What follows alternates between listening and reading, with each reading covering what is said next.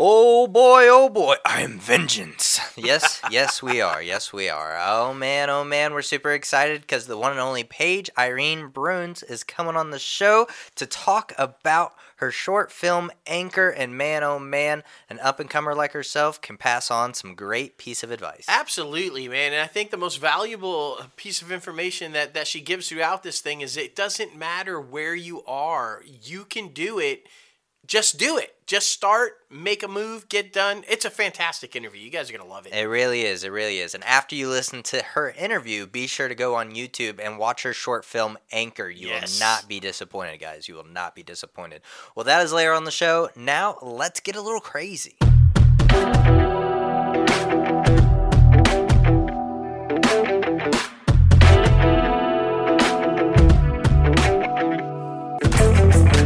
What's up, guys? Welcome back to another episode of Inside the Crazy Ant Farm. Holy moly, we are so freaking excited because one, it's episode 177. so we're getting closer and closer to episode 200, Yes. which is a huge milestone in our podcasting career.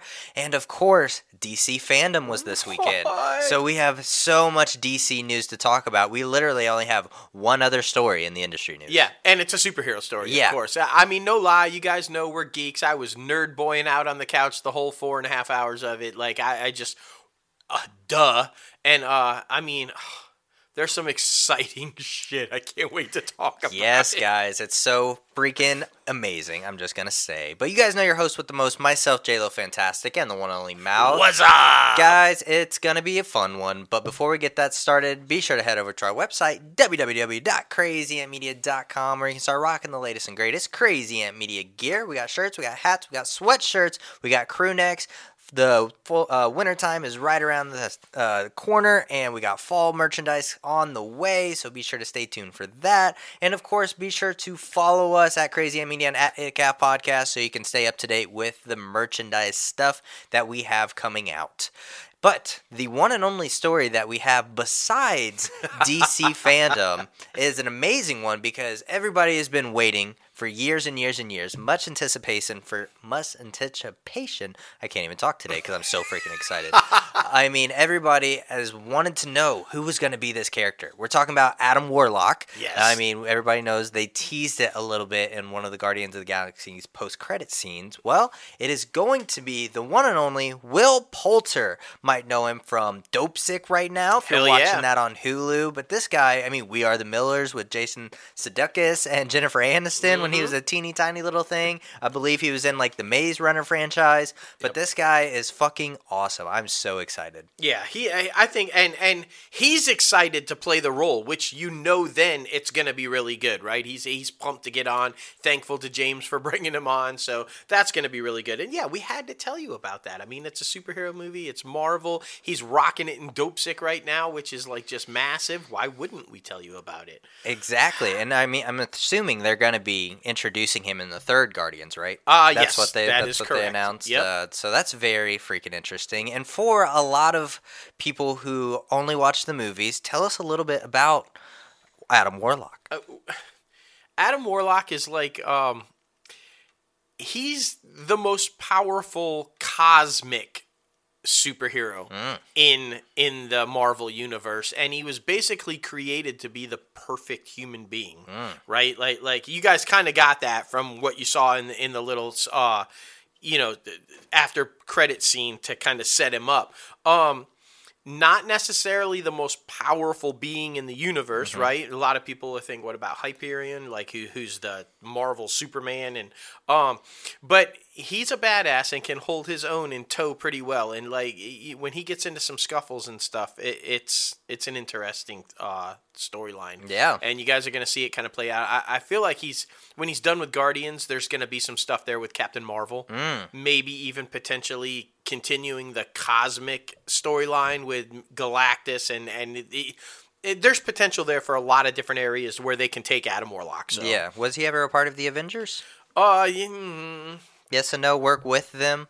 Yes. Kind of, yeah. Yes. Very interesting. And against them. Yeah. And like you know, Oh. you know how that is. I feel like, they're introducing so many characters like this, like uh, Marvel's version of Aquaman. I Right. feel like he also works with them and against them at the same time. So it's just like Yeah. it's very interesting. Superhero movies, man, comics. They get Marvel crazy. has a lot of anti-heroes. Right. Like Nam- Namor is an anti-hero. Yeah. Right? He works with them and against them because he always does what he thinks is right. Yeah. Sometimes everybody else doesn't think so. Right. Then he's the villain. But sometimes what he thinks is right is right. And then he's a good guy. Mm. Yeah. I- you know, it is what it is. It is, but we know Guardians of the Galaxy is scheduled for May fifth of 2023. So Yes. that, stay tuned for that. But now, now It's DC time. It's time. fandom. I was all in last year. I'm all in this year. I just got done watching it all. I'm sure, like so many of you guys, I'm drinking out of my DC cup.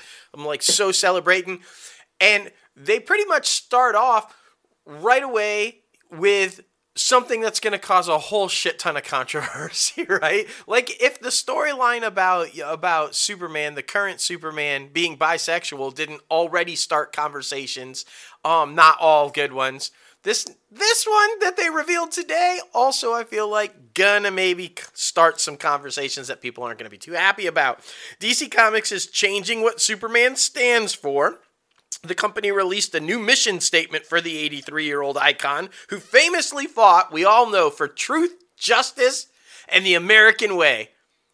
Well, he's still fighting for truth and justice, not the American way anymore, apparently. Now it's truth, justice, and a better tomorrow. I feel like that's not a bad thing. uh, it's not a bad thing, but a lot of people are going to be like, "What's wrong with America? Why are you dissing America? What's going on?" Well, Jim Lee tried to tell us why. Uh, DC's chief creatives officer and uber super uh, artist and uh, publisher Jim Lee now um, said in a statement during Fandom today, and this is what he said. I'm quoting: "To better reflect the storylines that are we that we are telling across DC, and to honor Superman's incredible legacy of over 80 years of building a better world, Superman's motto is evolving. Superman has long been a symbol of hope and inspires people, and it is the optimism and hope that powers him forward with this new mission statement." Lee declined to comment further, though, as to why American Way was dropped. yeah, you know. Because a lot of people across the world don't think the American way is right. Yeah, I mean exactly. I just feel like it's more inclusive. I don't think it's anything to diss Americans. I feel like a lot of people are going to think that. I think it's more inclusive to everyone around the world because Superman is supposed to be someone who inspires everyone and with trying to push hard for an international audience, why not? And Superman, it, there, there's there's no mistaking. From the day he was created all the way through up to the, the most current incarnation, it has always been a parallel or an equal to Jesus. Yeah. Eh, right? And For and the religion. Jesus includes. He brings together. He's all loving. Literally. So yeah, I think inclusive is the right word, right? We're not we're not dissing America. We're simply including the rest of the world. Right. And I and I think that's that's what it is. Now send the hate, send the comments. I know, you know, but you can be a diehard American and still be for other countries. Yeah. Like uh, you know, that's that's all I'm saying. So Superman was created in 1938.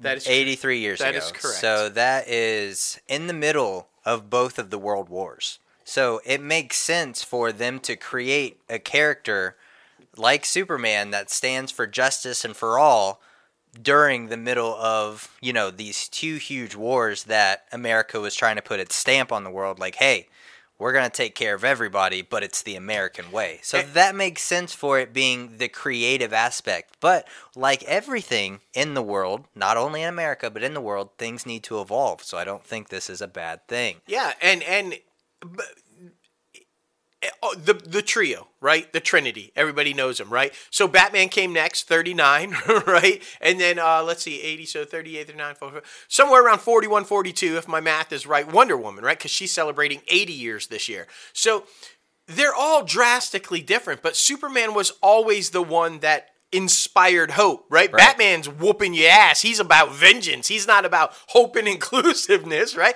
And Wonder Woman was kind of like, eh, I'm sort of there with Soups, but I'm also there with Bats kicking some ass. Yeah. So, so like, She's a good in between. yeah, he's always been the beacon of what is right. So, you know, I, I think you can evolve him and still have that be the message. So Exactly. Just if you're mad, you're mad. I'm sorry, but it, it's okay. Yeah. I'm okay with it. Exactly, exactly. If Superman was a real person, he'd be on The Bachelor. I'm just saying. uh, I mean, No, he wouldn't. I feel like he would. He loves Lois. yeah, damn it. you know, you know, he's looking for the right Lois. Uh, it'd be like a Bachelor Oh, of like all Loises. The right Lois. the right Lois. Oh man, Oh. but I mean, uh, you know, Superman's uh, fans had much more to dig through than just that, though. With DC fandom uh, featuring a tour of the Kent Farm with the cast of Superman and Lois, and a peek at the next season that followed with an emotional look back at Supergirl, featuring over a Yeah. dozen current and past cast members. And 20 years ago today, audiences believed a boy would fly someday. Uh, Smallville debuted on the WB back in October 16th of 20. Uh, 2001, I should Yeah. say, not 2020 anything anymore because that was so long ago. Yeah. Um, just four weeks after September 11th. Ooh, I didn't know that. Yep. Uh, terror attacks that shook the foundation of the United States. Audiences turned to see a hopeful vision of America, with uh, the uh, pilot telling a story of an alien growing up in Kansas, facing the challenges of his teenage years while feeling different. Smallville ran for 10 seasons and 217 episodes, uh, becoming the favorite among members of the military fighting overseas in the wake of 9 11 and helping pave the way for the Arrowverse era we live in today. Tom Welling and Michael Rosenbaum appeared at DC Fandom today to and reflected on the impact the series and their time working together did for themselves and so many others. They were fantastic, by the way, just poking at each other like they always do. It was brilliant, and I loved them. But it goes just to the point of what we were just talking about. This show resonated so well with audiences and with so many people because the country had come together after a horrific attack, and it was about inclusiveness, about uniting the world against evil. Of course, Superman resonates with that. Uniting the world against evil. That's why that show capitalized so well when it did. And that is the message. Yeah. And so, and I also like that they they did touch on it. They they they still and rightfully so should take credit for building where we're at now with the Arrowverse and sure. all of the stuff because that show ran for 10 years and did stuff that just hadn't been done before. And if that doesn't do that, I don't think we see any of what we're seeing right now. I don't think so either. I think it was a very important time. I mean, even though I personally didn't watch it, I was young. Um, but I mean, a lot of people. I saw a lot of promos for it, and I saw a lot of older people talking about it. Older, not old, but older people talking about it. Look, I'm trying to put you some credit, give you some credit. But I mean, I'm really happy with what it did because where we're at now in the Arrowverse with the superhero fandom, it's absolutely amazing. So I'm happy to be where we're at today. Yeah, me too. And I'll give you a good example of like how how well the structure that everything was built on was that Smallville provided. Berlanti tried a superhero show prior to Arrow, right? It was called No Ordinary Family with Michael Chiklis and stuff, Yeah. and it didn't catch. It didn't go. And I think it's because it was so far strayed from what Smallville had kind of developed and built that Berlanti had to go back to the drawing board and go, okay, what can I take that worked so well with Smallville and incorporate it into what I'm trying to do and change it enough to be different, but also build on that legacy? And I think he figured that out, which is why the Arrowverse worked the way it did, and No Ordinary Family didn't. So, um, that you know, it's just you gotta you gotta build off that foundation, much like Superman the movie. We'll get to that later. We will. Um, we will. Oh, all right, guys. You have heard me say over and over and over and over, my Batman, Michael Keaton. Yes. Still my Batman, and we got news about that. I'm so super pumped. We'll get to that in a minute. His Dark Knight, right? Christopher Nolan's Dark Knight.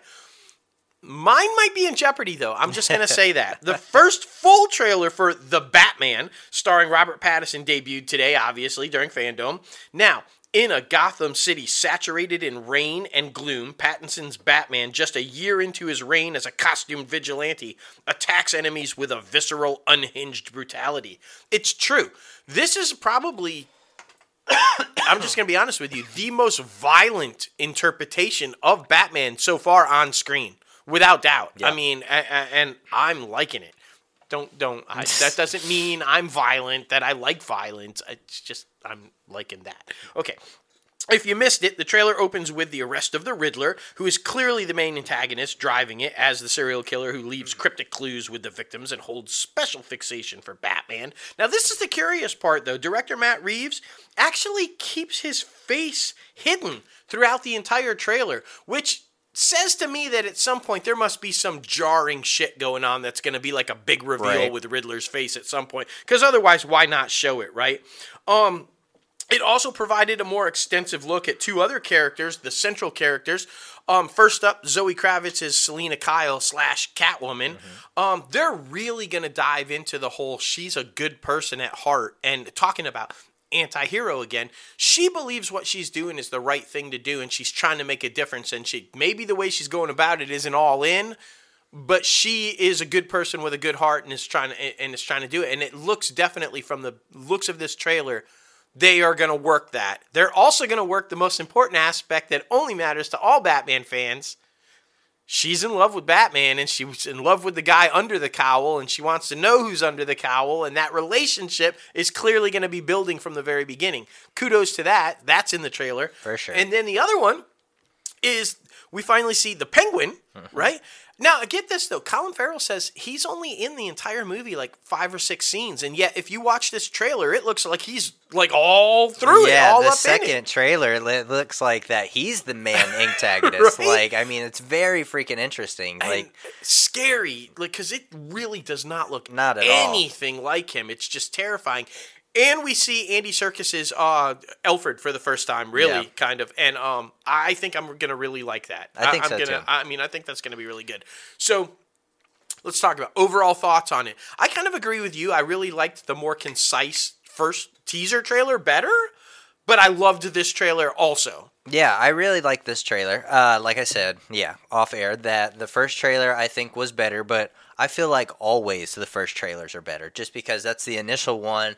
They work so hard for it. And remember, the first one came out literally last year at DC Fandom, so we've been working on this one for a while with all COVID and everything. But with this one, it's so freaking interesting because I'm interested to see if we are at the point yet where Batman has made the decision yet if he's going to kill or not because I feel like he gets like you said he gets really freaking violent and he's like beating this guy to a pulp like so i'm wondering if he goes too far in this one or i mean in the comics did he ever go too far before he reverted back or was that always his number one rule not to kill anybody Yeah, no, that that that's his uh, always his his number one thing. But he he, you know, tiptoed on that line a lot. Yeah. Um, and I like that though. Pattinson was talking about how it, that's kind of the approach, right? He's still trying to figure out Bruce Wayne and Batman and the difference between putting on the suit and like because he's approaching it as right now they're basically just the same. Yeah. This is just Bruce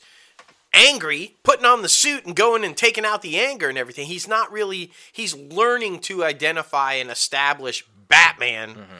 From Bruce. Yeah. And so I love that approach and I think I think that that's going to be really good. Yeah, for sure. And I think Zoe Kravitz, I mean, every little snippet that she was in in this trailer absolutely blew it away. Like, I mean, she's just going to be phenomenal, in my opinion. Maybe the best Catwoman, I will say. I was a huge fan of Anne Hathaway because, like you said, I am a huge Christopher Nolan fan era of that franchise. But I do think that Zoe Kravitz will become my favorite Catwoman, which isn't really hard to do. I'm just going to say that real quick. Uh, but, I mean, you know, I'm really pumped because there's so many huge stars that are attached to this thing that are playing huge, vital, pivotal roles that I think are just going to knock it out of the park. And with Colin Farrell saying he's only in a few scenes, that's insane because, like you said, and like I said, like he really looks like the main antagonist in this trailer. And I'm just really worried. This is my one worry. I'm hoping that they don't bounce around too much between because these are all some huge characters in the Batman universe. I hope they don't bounce around too much to where they lose the overall storyline. Yeah, I, it, and I think that Matt Reeves touched on that a little bit too, and he kind of hinted at it's a trilogy. Yeah. it's a planned trilogy. sure. He's clearly setting up Penguin, um, and so I think they're being very careful of laying seeds for ne- uh, you know number two and number three. So I, I feel like he's taking great care of not overdoing the stories or, Yeah. or minimizing because he's got too much. He's just dropping seeds Yeah. and to to move, set up the trilogy. So I think we're gonna be okay there. Yeah, and I mean, I'm very interested too because obviously in this trailer and in the first trailer, honestly, we saw that Batman was fighting some of the gang that looked like they were dressed up in clown makeup. So, are we going to see another Joker interpretation in this franchise? Mm. That's what I mean, we've done Joker so many times with so many great actors, and I don't want to discount anything they ever done or ever did, but like it's just a story that just keeps on going and going and going. It's kind of like, you know, the Saw franchise or just like you're beating a dead horse in my Which- opinion. So I hope it doesn't go there. Which is why I give huge props to Matt Reeves for saying, you know what, I'm going to do a Batman movie and we're not going to put Joker in it. Right. Because that's a tendency, right? And, and to be fair, it's the same thing with Superman movies, right? There's always got to be Lex and there's Always always got to be Zod. Yeah. Like, why do Lex and Zod always have to be in them? There's so many other Superman villains, right? So I feel like they get caught in that trap. And Matt Reeves is like, no. We're going to do a different story.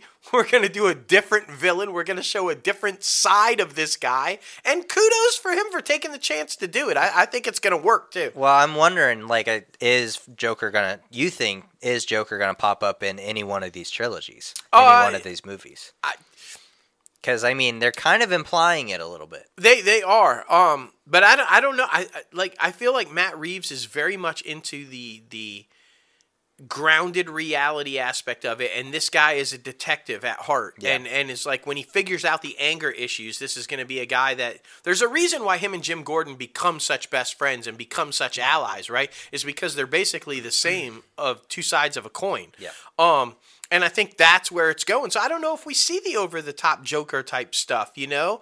Um, unless they do a really great job of maybe establishing the Red Hood storyline and that he is just a thief and that he you know and, and go the more the detective route of the Joker story as opposed to the over the top stuff. So you know, maybe Yeah, I would be fine with that too because I mean, in all of these er- interpretations, besides Joaquin Phoenix's The Joker, we haven't really got a origin story in a Batman movie. Right. So I mean, I feel like that would be cool, and especially bringing the Red Hood aspect because, not to my knowledge, none of that has been seen on screen before. No, I mean they they they they briefly kind of sort of touched on the fact that that I mean in Keaton's Batman, you know, Nicholson that he was a thug, that he was a gangster, yeah. you know, but he was a high up number 2 guy, right? Like like he wasn't some failed you know, guy that couldn't pay the rent. Yeah. I mean, which is, I really think that that would be a good storyline to go with. I think so, um, too. If they do it. But overall, really excited about this one. I think it's going to be badass. And I also really like, I mean, this is just attention to detail and like hair and makeup and all that stuff, obviously, with Colin Farrell. But I like how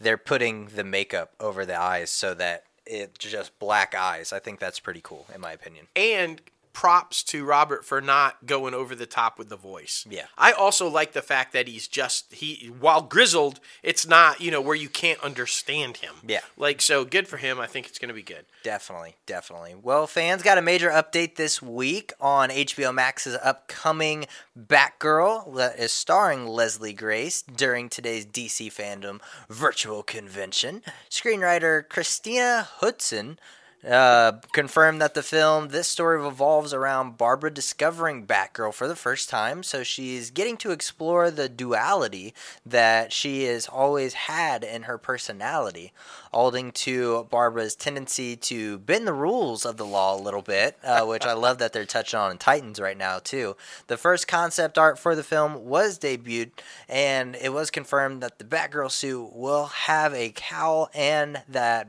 Batgirl will have red hair. So So attention to detail. Yeah, I think because I think everybody was thinking it was going to be the newer version, more of the teenage version with the goggles and Yeah. you know. So, but uh, it, it looks like they're going full out homage to the original Batgirl uh, costume, which I think is going to be badass. Yeah. I, um, I'm pretty excited about this one. I love the idea that it's she's just learning who she is. That she's much like what they were doing with Pattinson and Batman, right? She's trying to figure out this dual feelings that she has. Like you know, I'm I'm I'm good, but damn, I- every now and then I just like to whoop some ass. Or you know, I mean, I like that they're kind of doing that, and I think it's going to be really exciting. She said she's training hard, and the two directors were just like freaking pumped. If you guys saw it, they were like doing all this kind of. They're like the action scenes and just bringing it home, and then and they're like, it's going to build and build and build and build and build and build, and then at the end, bam! And I was just like, well, shit. Now I'm excited as shit. I want to see what that is. Um, and I, I'm excited. I, you know,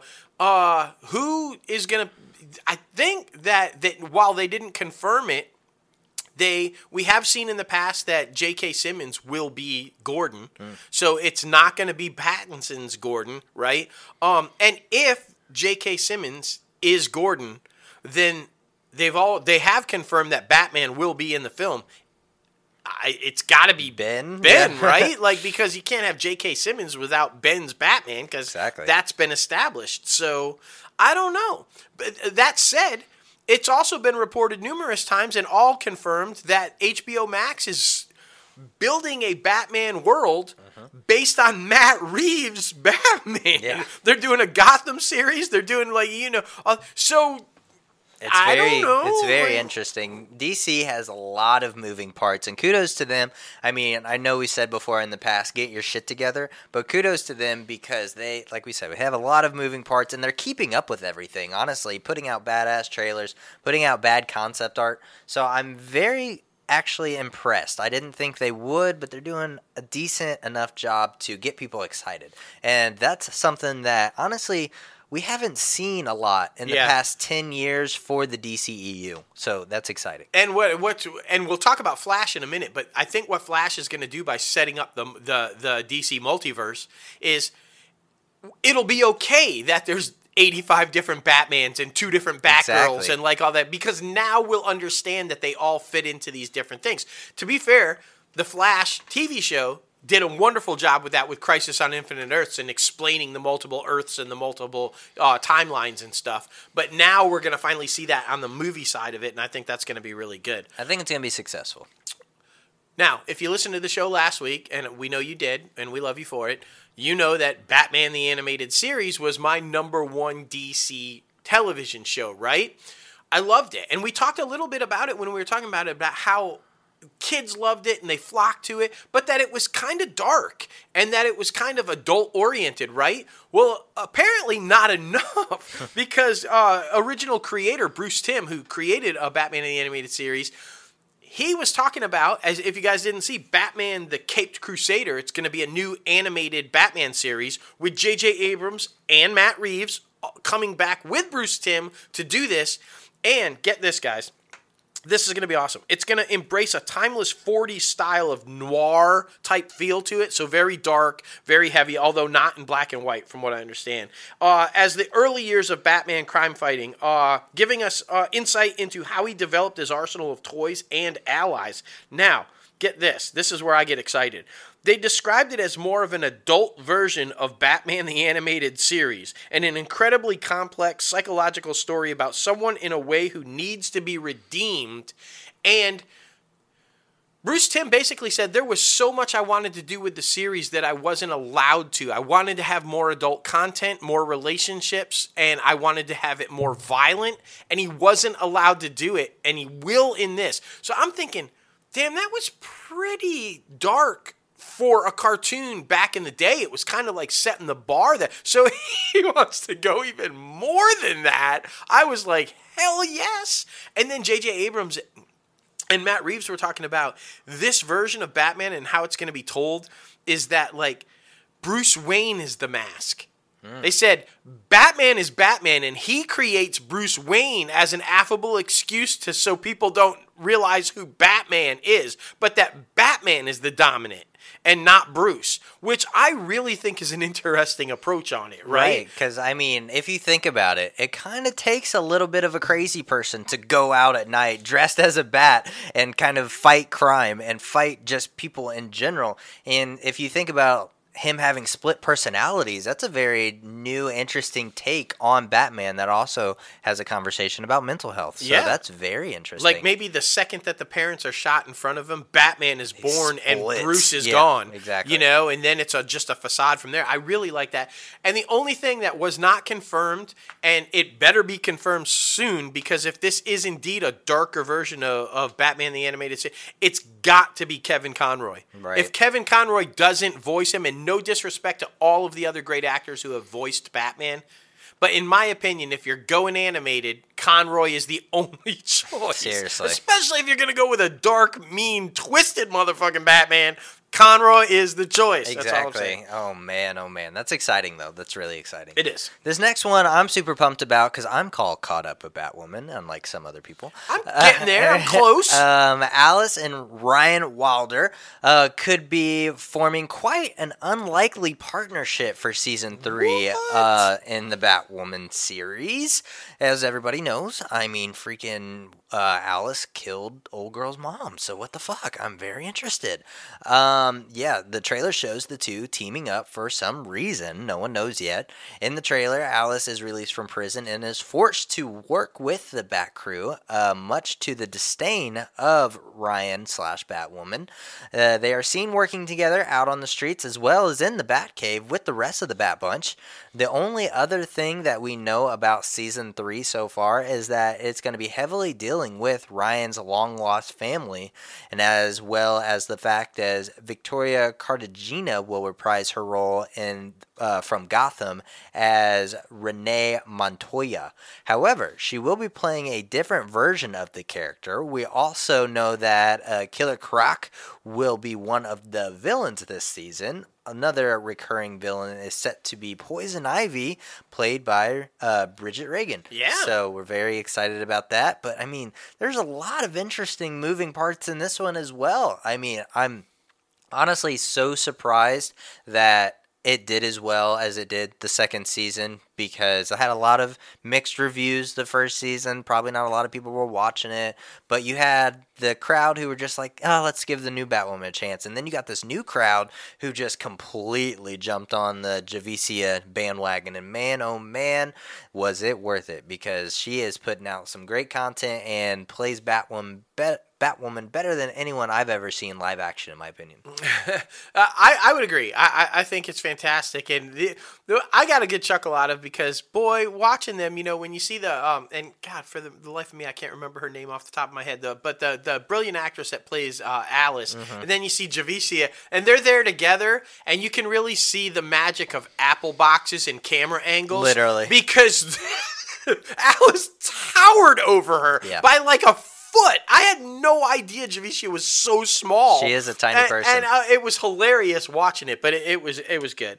Um, Spotify because we're not done with versions of Barbara Gordon yet. You We're brought not. up Titans, right? We got the new movie coming and everything, but Spotify has completed casting its upcoming Batman Unburied scripted podcast series, and Gina Rodriguez. Yes. Is apparently going to play Barbara Gordon. She'll play the daughter of former police commissioner Jim Gordon and star detective for Gotham PD. Throughout the series, Barbara will grapple with her own ethics as she tries to keep within the lines of police work, yet is finding herself drawn to Batman's self styled method of justice. She joins a cast, as we've already told you on the show, that includes Winston Duke as Bruce Wayne and Jason Isaacs as Wayne's loyal butler and right hand man, Alfred. Um, cool. Right. I, I like this one. I, you know, I like that there's so many capable actors and actresses to pull off these roles and that we get different versions, Yeah. right? Even though the back line is still the same, right? Here's another one with grappling between I'm good, but boy, I'd like to push that line. Yeah, you know, exactly. so I mean, that's what I was just talking about. Having so many moving pieces, but still giving us enough to be excited about it and to possibly be successful, which is very freaking exciting. Yes. Uh, another one of HBO Max's hugely popular animated shows is Harley Quinn. It got renewed for a third season, as everyone knows. The animated series is the show run by Patrick Schumacher and Justin Halpern uh, that follows Harley Quinn, Kaley Cuoco, Poison Ivy, Lake Bell, and the rest of their crew's Gotham shenanigans.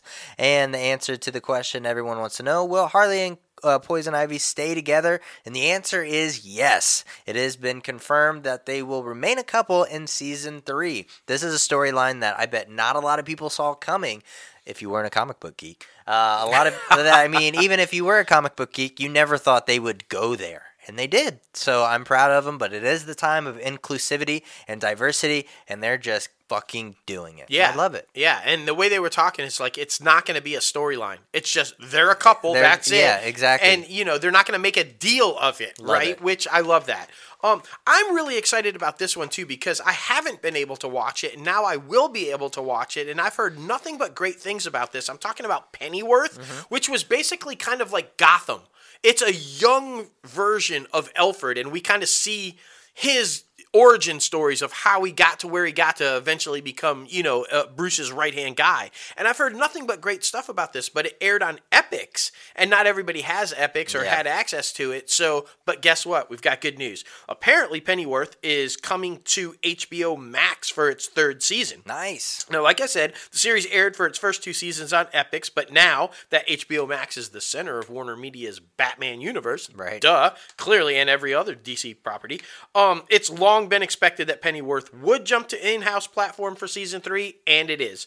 Um, the first two seasons, oh, first of all, HBO Max ordered ten episodes of it, so that's going to be awesome. And the first two seasons, if you're wondering of Pennyworth, will be available on HBO Max early next year. No word yet on when the third season's going to debut. I would assume it's going to be after you get to watch the first Yeah. two seasons People on HBO up. Max. But uh, I'm excited about that. I'm super pumped to see where it's going. Definitely, man. Like you said, heard nothing but great things, so I think it's going to be good.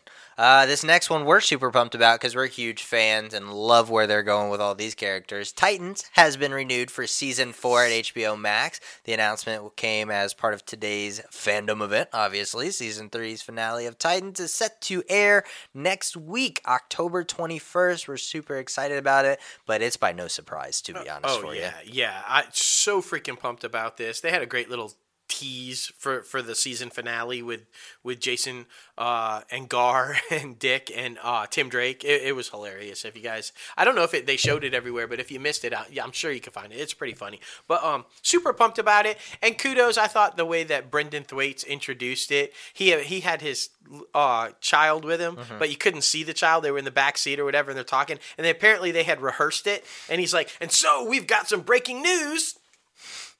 Nothing. And nothing. She's like, no. and we've got some breaking news. Nothing. And then he's like, "No, come on. Remember, we rehearsed this, and we've got breaking news. Titans is coming back for season three. And he's like, "Season three? No, we we, we discussed that. it was great. I thought it was really humorous and really good, and uh, you know, just shows the personality and everything like that. Um, but yeah, we're freaking pumped. I love this version. Oh my gosh, I I, I can't even tell you. It's just great. It's right? just great. And it's going to be very interesting to see if that Batman ever suits up. There's so many. I know, I know. Now, as if all that Batman slash Batman family news wasn't enough Batman to get you excited, I've got one more. One more. My Batman, Keaton, is coming back. That's right. I'm so excited. Ezra Miller debuted the first look at his upcoming The Flash film during today's DC fandom event. Now, in the sneak peek, which opens in a fog, a taxi arrives at a house. Then we're inside an empty mansion, and we're given the impression that Flash can go to any timeline in any universe that he wants. And if you listen carefully, that's Keaton's Batman telling him that. Exactly. That that is definitely Keaton's voice. For sure. Um. So and and then he appears in lo- what looks like because Batman is asking him, uh, and I'm assuming it's Batman. It could be as Bruce Wayne, but the voiceover, anyways, asking him why are you choosing to stay here Mm-hmm. in this one? And clearly, by showing the mom, it's because he wants to somehow save his mom. Yeah. And if you're familiar with the Flashpoint storyline, that doesn't go well when he saves mom. Um. Anyway, then there's a moment when Miller approaches Batman. He's in the mansion. turns on the lights, and by the way, anybody who was commenting on we don't know what Batman it is, it when he turns on the lights, it's fu- it's clearly fucking Keaton's mansion. like duh. Um, but he flips it on, and then we see Batman approach only from the back, but it's clearly Keaton's cowl. Yeah. Right, and it's Batman approaches, and they've clearly fill him in on some plan because Barry says, "Are you in?" implying that they've trying to fill him. The interesting thing, if you're watching though, and if you didn't, like, what? How do you miss this? There's three Barrys. Ezra, Ezra's playing multiple roles as himself, so he's clearly grabbing versions of himself from different timelines to help with this whole thing, um, which I think is going to be epic. Now, as you guys know, him bouncing around in the multiverse now in, in these different universes, right? His universe, Batfleck. Yes. Ben Affleck is Batman, right? And he is in the film. There's no doubt about it. But allowing to go to different universes and different Earths, we get Keaton's Batman, who obviously is reprising the role from '89, um, and '92 Batman Returns. So I, it's going to be absolutely epic, and I love it. At the end, he goes to pull the sheet off, which has already been spoiled by behind-the-scenes photos leaked, but he's clearly revealing 89 Keaton's Batman Batmobile. That's what I thought, Which yeah. is so badass. I mean, it's going to be awesome. But I love every second of this. I am so excited that Keaton's Batman is back. I don't know if it's going to be like minimal in the movie or if he does play a huge role in it or like whatever it is. I'm just happy to see him back. Back with the cowl on, back doing what he does. After all, he is the one who started it all. I mean, you know, I'm I'm super excited about it too because I love what they're doing with the suit when he's running and he's got like this shit that's Oh, like lighting yeah. up, like the veins that are lighting up. It's super badass, and I just love the interaction he's having because I never really liked his character in the Zack Snyder uh, movies, but I, I'm actually really excited about this. To explore different like universes and, like you said, bringing Michael Keaton back, and yeah, it for sure was his cowl. I have Oh, yeah. no doubt about it. But I love that we're bringing all these different aspects into this film, and there's gonna be so much exciting things to see. And I mean, it's still dark, but it's not as dark. And I mean, we've talked about it multiple times. DC is just a dark universe. It's way darker than Marvel, even though that one's dark too in some aspects. But I love that. I don't know, just something about it feels more homey. It doesn't feel as like stuffed down your throat as the other ones, in my opinion, felt. So I'm excited about this one a lot, really. Yeah. And uh, the, what they didn't show, and I was kind of hoping they would, but anybody who knows Flashpoint storyline, the real question is: is is Jeffrey Dean Morgan coming back? Are we going to see our Walking Dead couple reunite as Thomas and Martha Wayne, and Right. that storyline have them become Batman and Joker? Please, That'd be yes, yes, yes. Please do that. Um. Anyway, we'll find out. Exactly, man, exactly. Well, on the TV side of the Scarlet Speedster, the CW's The Flash is getting a costume upgrade. Grant Gustin will now sport some fancy footwear, the DC Comics Speedster iconic golden boots. Though The Flash has been in the Arrowverse on screen fixture since 2014, his legendary boots haven't made their way onto the show until now. Uh, Gustin described them as the final element that he's been missing. The final touch doesn't just include the boots, though, but also the newly designed center crest and the wings on the decked out red suit. The Flash will return for season 8 with a five part Armageddon mega event on Tuesday, November 16th on the CW.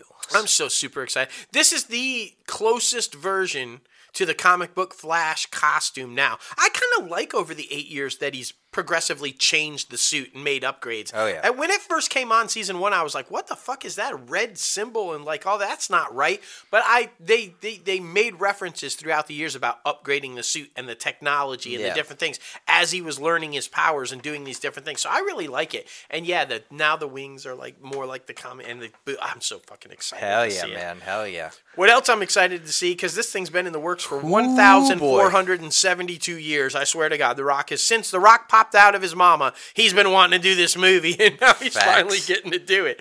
After over a decade of development, fans finally got the first look at Black Adam. The feature film starring The Rock, Dwayne Johnson himself, as DC Comics anti hero and sworn nemesis of Shazam. Johnson unveiled the teaser today during Fandom. Now, along with Johnson's character, Black Adam also focuses on, and this is why I'm super excited, the Justice Society. Aldis Hodge is going to play Hawkman, who can fly thanks to his special metal wings. Noah Centineo as Atom Smasher, who can control his molecules and thereby change his size, density, and strength. Quintessa Swindell is Cyclone, who can control the wind. And Pierce Brosnan, this is my favorite one, as Dr. Fate, an archaeologist who becomes a powerful sorcerer while wearing the helmet of fate. Um, he must be pretty badass too because they were having a little pre-show Mm-hmm. and they were asking who your favorite superhero is and Noah Centineo's like, "Oh, I'm not even gonna lie. I'm telling you, you would think I would say The Rock, but I'm not. It's I'm super excited to be in this movie because of Doctor Fate. It's like Pierce Brosnan is bad ass Yeah. as Doctor. So now that's got me pumped because Doctor Fate's always been one of my favorite uh, characters. So the idea that somebody in the film is saying his portrayal is badass, Yeah. I'm so freaking excited for this. I'm really excited for it too because I just feel like everybody's talking about Superman, Superman, Superman, most powerful person, fucking badass. And I mean, of course, we got introduced to Shazam, who is also really freaking powerful. But now, Black Adam looks like he can fuck some shit oh, up, Oh, man. Like when he grabbed that guy and just turned him into dust right Yeah. there, like and the bullets are all bouncing off of him, and Yeah. he's like, "Nah." Exactly. And if you noticed, if you paid really close attention in that trailer, one of those little people that were in there that discovered him, that was standing there when he turned that guy to dust, Isis, Mm. his woman. Yeah. Yeah, she was one of them. So if, if you didn't pay attention, you should go back and watch that again. That is her, and she's there. Um, it was a badass trailer. I think uh, it, it was a great first tease. It was. at how powerful this guy could potentially be. I wish we would. We saw the logos real Yeah. quick, but I wish we would have seen a little bit more of the, the JSA. costume, yeah. but um, we will. You know, uh, you know, this is just a tease, so I'm excited about it. There. Agreed, man, agreed. And we also got a little bit of footage from Aquaman's The Lost Kingdom that was shown today. The bad news is the studio isn't making the footage available online yet to fans, unless you recorded it. Um, the good news is we're going to tell you what was in it. The behind the scenes sizzle reel, basically what it was, featured plenty of on set action, including uh, Momoa rocking Aquaman's new stealth suit. I'm not a fan. Um, plus uh, the live action shots of Yahya Abdul Mateen II as David Kane, aka the villainous Black Manta, which I'm so glad he's back. I love him. He's fucking amazing. Amber Heard. Yeah, and Patrick uh, Wilson's Orm, eh, as well as the col- colorful concept art from the movie. Momoa says the stakes are so much higher for the sequel. Director James Wan says the tone for the sequel is much more mature than the first movie. And new to the Aquaman universe are post-star Indya Moore as uh, Carson. Yeah. Car- Carson. Uh, and Game of Thrones actor Pilou Asbæk, uh, whose involvement in the project has been uh, surrounded in secrecy. Yeah, I'm really curious as to who that's going to be. So Right. I, I, I'm super pumped about that. It was fun. It was good. You kind of got an idea of why Momoa wanted to make it, what the storyline Yeah. is, and it's it's really true to the comic books with both Aquaman and on the Marvel side Namor, which is about keeping the oceans clean and keeping the environment clean and making its part. That's what motivates them and drives them. So I like that they're keeping to the legitimacy of who Aquaman is. See, see, Um, see, see. But if you guys listen to the show, you'll you'll remember Wally. That's a very political message. This is a very political message. I'm just saying. I'm Yeah, just but not in your face. We'll see. It, We'll eh, like, see. like you It's know, not out yet. We'll I- see. okay. Yeah. and, and- and if it's in your face, slap you down, beat you with it, I will say the same thing. Yeah. but I don't think it's gonna be. I think Momoa knows how to tell the story with it being entertaining and not, you know. Yeah, I'm really and excited. plus maybe I'm a little scared of Momoa. It's fine. It's Right, like I don't want to tell exactly. you. Just- you. You make that movie any way you want to, my you man. do, you just whatever you do it. do. Uh, switching back to the gods of fury and the Earth's mightiest mortal, the team behind recently wrapped Shazam: Fury of the Gods offered its first behind-the-scenes footage from the sequel. Now, as you guys know, unless you've clearly been living under some giant rock, Zachary Levi returns as Shazam, the adult superhero that teenager Billy Batson, of course played by a returning Asher Angel, transforms into when he says the magic words. Now, the new film has mythological creatures and goes to new locations everywhere from Athens to Morocco. Oh, wow. If you guys saw, this was great in the little bit of footage. The sequel has added Lucy Liu and as Kalypso and Helen Mirren as Hespera, and oh my god, they look badass. While of course West Side Story star Rachel Zegler has also come on to as one of the new additions. I'm guessing I don't know if she's going to be a, a bad guy, a good guy, if she has powers or not, but she's hanging out with Billy for sure in the little footage that they showed, and her character apparently seems to know that Billy's best friend Freddy uh turns into a superhero and hangs out with his pals of other superheroes. So, Oh, um, shit. yeah, how does she know that? Right. And um, so I'm excited though. I really liked the first one.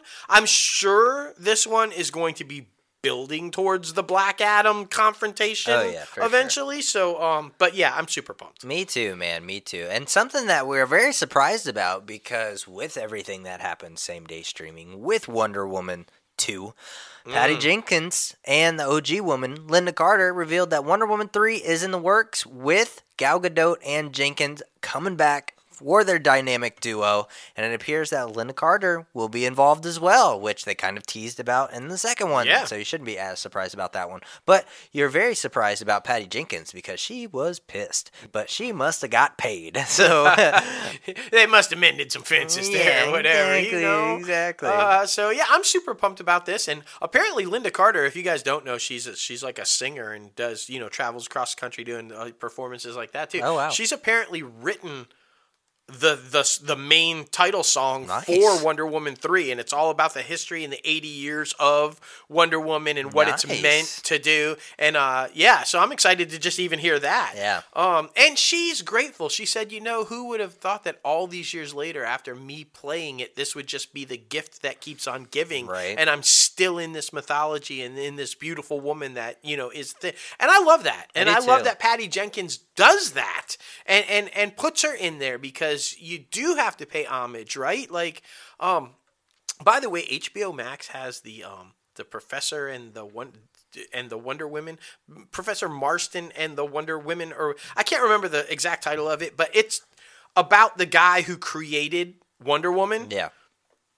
If you ever want to know the weird, sick, twisted shit of the history of Wonder Woman and where she comes from, watch that movie. that magic lasso is like you, it's about bondage. Yeah, yeah, it's mm, Yeah. it's a very interesting fellow that created uh, Wonder Woman. You check it out. That's all I'm just saying. watch it. Yeah. um, you know, and then remember Gal Gadot and uh, you know, Exactly. Lynda Carter, uh, Xolo Maridueña, and I just butchered his name, and I'm sorry. You guys know him from Cobra Kai. You know, he's everybody's lovable guy.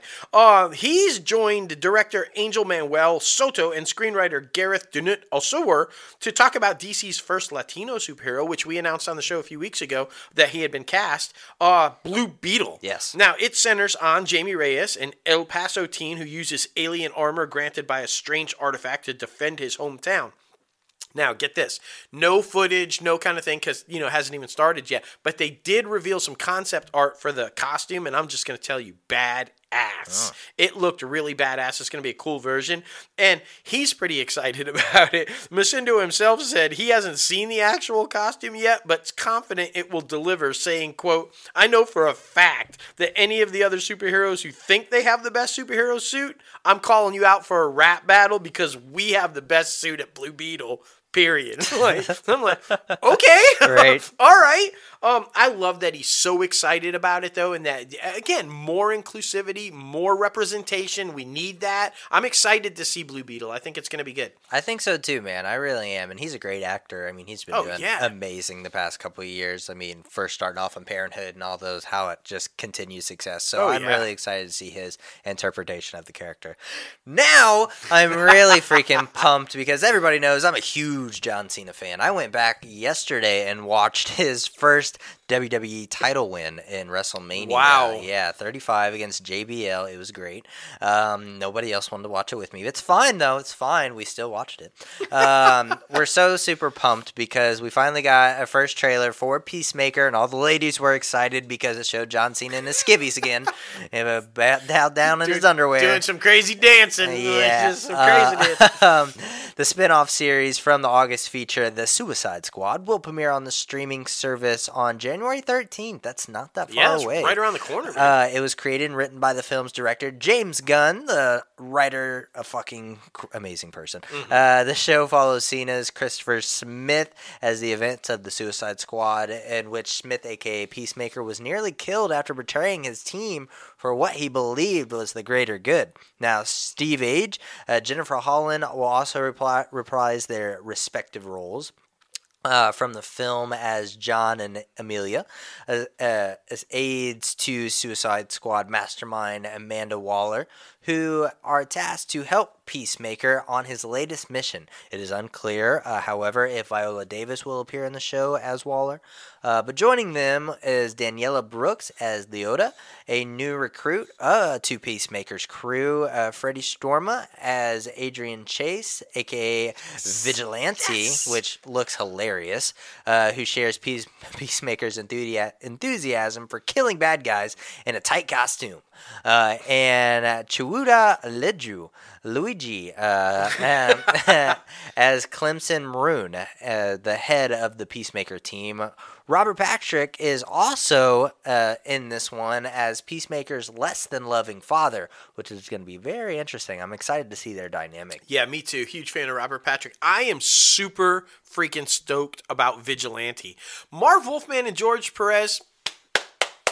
Props to you because between Titans and and and the Justice League movie and now uh, Peacemaker, your characters that you created, these brilliant characters, are all coming to life Everywhere. live action now. They created Vigilante for anybody who doesn't know. First appeared in the Titans.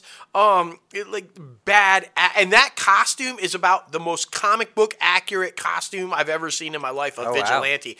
They, they did a, a take of him on Arrow, and it wasn't even close. But this costume is straight up like George, how George drew it, man, right off the fucking page. when I first, I double take because I didn't until they said Vigilante. I'm like, was that Vigilante? That's Vigilante. Then they confirmed it. and I was like, yeah. So I don't know. I'm super pumped about this one. I think it's going to be really good. Right, and tell me if I'm wrong, and I maybe I'm just getting these vibes from somewhere else. Who knows? But it's a little bit of the boys esque. Yeah, in my opinion, yeah. it reminded me a lot of that, but not as dark. And I feel like it's going to be more light humor rather than dark humor. So Right. I'm super excited about it. HBO Max and what they're doing with their original shows on there with the DC characters.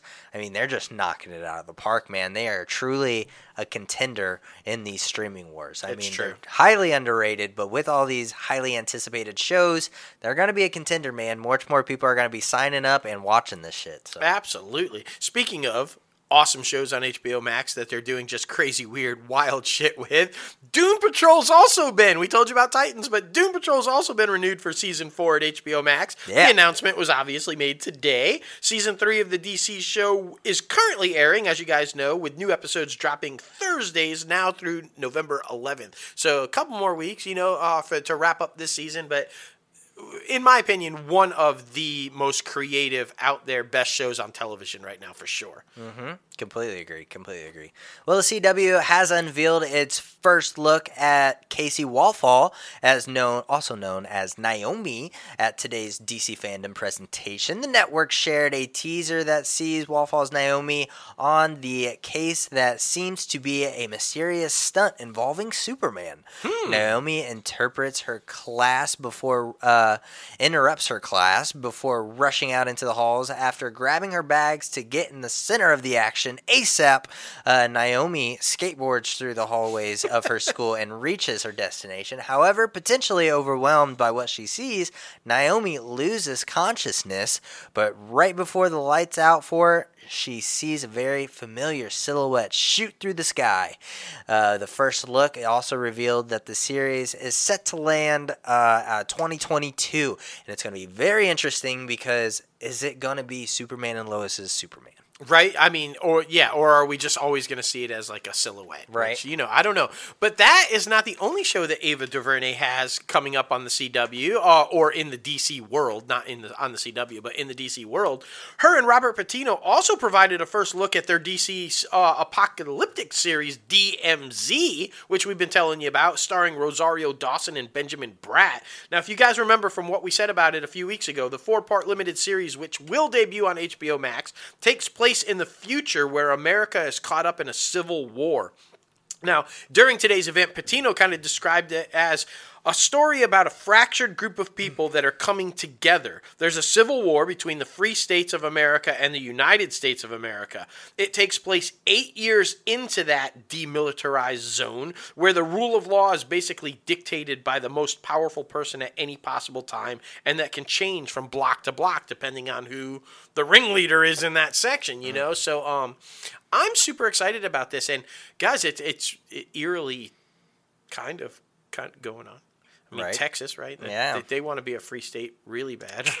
Like, you know. just, it, it could potentially be something that, that we see down the line. I pray to God not, but it, it's relevant. So I think that's going to be a really good one. Agreed. Well, viewers today got a glimpse at Gwendoline Christie as Lucifer, the ruler of hell, in the upcoming Netflix series The Sandman. The first look images see Christie donning dark attire uh, at a pair of autonomous looking wings. Christie will appear alongside Tom Sturridge's Dream slash Morpheus. The series also features Boyd Holbrook, Charles Dance, David Thewlis, uh, Jenna Coleman, Stephen Fry, Patton Oswalt, Joely Richardson, Asim Chaudhry, and so many freaking more.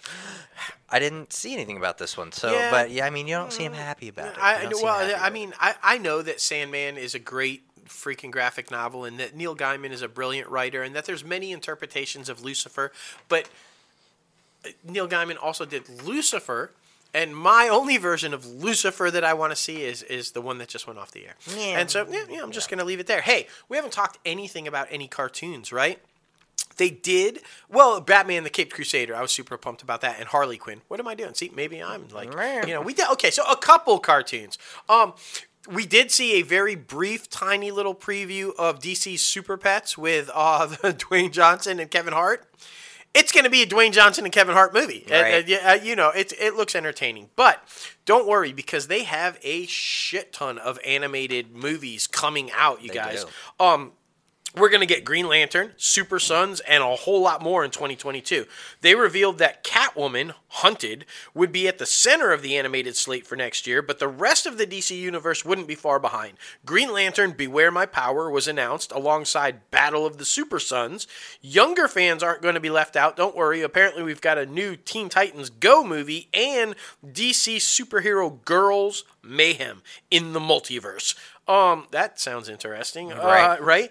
Um, and this sounds really cool. DC Showcase Constantine House of Mystery, which apparently is going to be a bunch of animated shorts centered around the title character himself. Uh, if that wasn't enough, DC is also rolling out a 4K Ultra HD release of Batman: The Long Halloween, Damn. the deluxe edition. This version of the animated film will kick the action up to an R rating while also connecting the two halves of the film that were for easy viewing. So fantastic. Right? I mean, rocking and rolling, man. And the last one of the DC fandom craziness DC's Milestone imprint is getting an animated movie. A new film from writer Brandon Thomas is in the works.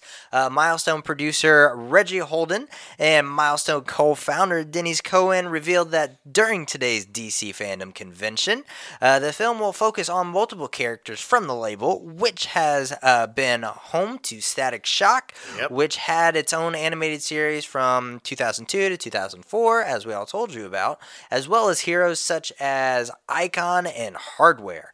Now, the film comes from Warner Brothers Animation and Warner Brothers Home Entertainment. And if we don't see a live action Static Shock in this movie, I'm I know, gonna be right? kind of like, come I mean, on, come on now. I mean, So there you go. All the stuff you need to know, everything that was kind of dropping. Um, I- we've got some good shit coming up over the next two we years, do, guys. we do, and I'm very excited. And it's exciting to have exciting things from the DCEU. I know. Like, I mean, two years ago we were we were hammering them, man. Yeah, I'm just I mean, saying. it's all Marvel all the time. Marvel, Marvel, Marvel. You're never gonna catch them. You're never gonna be as good. You're never gonna be this. But, but boy, they are turning that ship around. They are. They are. They are doing some good stuff, and uh, I am excited as a comic book geek to see where all this goes. Agreed, agreed. And we're also excited about Paige's interview, which is right here, right now, reaching out to all the up and comers breaking into the entertainment industry. She is a fellow pioneer, and that we're super excited for everyone to hear because her short film Anchor is out right now on YouTube, and it's just so good, guys. It starts a conversation about something that's very important and that everybody needs to have a conversation about. Oh, absolutely, and she does it in an entertaining way. Um, and and she she's very like inspirational in the fact that she started going one way and realized that's not my way. Mm-hmm. I've got to go another way, and was smart enough to do that, and goes into depth about how that. So it, yeah, this is a great one, guys, for you up and comers for sure. Agreed, agreed. Well, here she is. Paige Irene Bruns, welcome inside the Crazy Ant Farm. How are you? I'm good. How are you guys? Oh man, we're living the dream, living the dream. yes, staying busy as we know you are. Yes. Because that's the only way to be in the entertainment industry. That's the The only only way to way to be. That's right. I mean, always looking forward, never looking back. uh, but we're super excited to have you on because a lot of up and comers are trying to break into it. And of course, a lot of people think about just in front of the camera be an actor, be an actor, be an actor. But there's so many other different positions in this beautiful industry that we all know and love. So, and you are a writer and director. So tell us a little bit about that. Was that something you always wanted to do, or did you just kind of fall into it? So it's actually kind of a little bit of both. Okay. Um, I think I always knew that I wanted to do something in the entertainment world, but for a long time I was focused on the wrong side of it. hmm Um, like many others, I was in love with acting, and Yeah, that's Sure. really what I thought I wanted to do.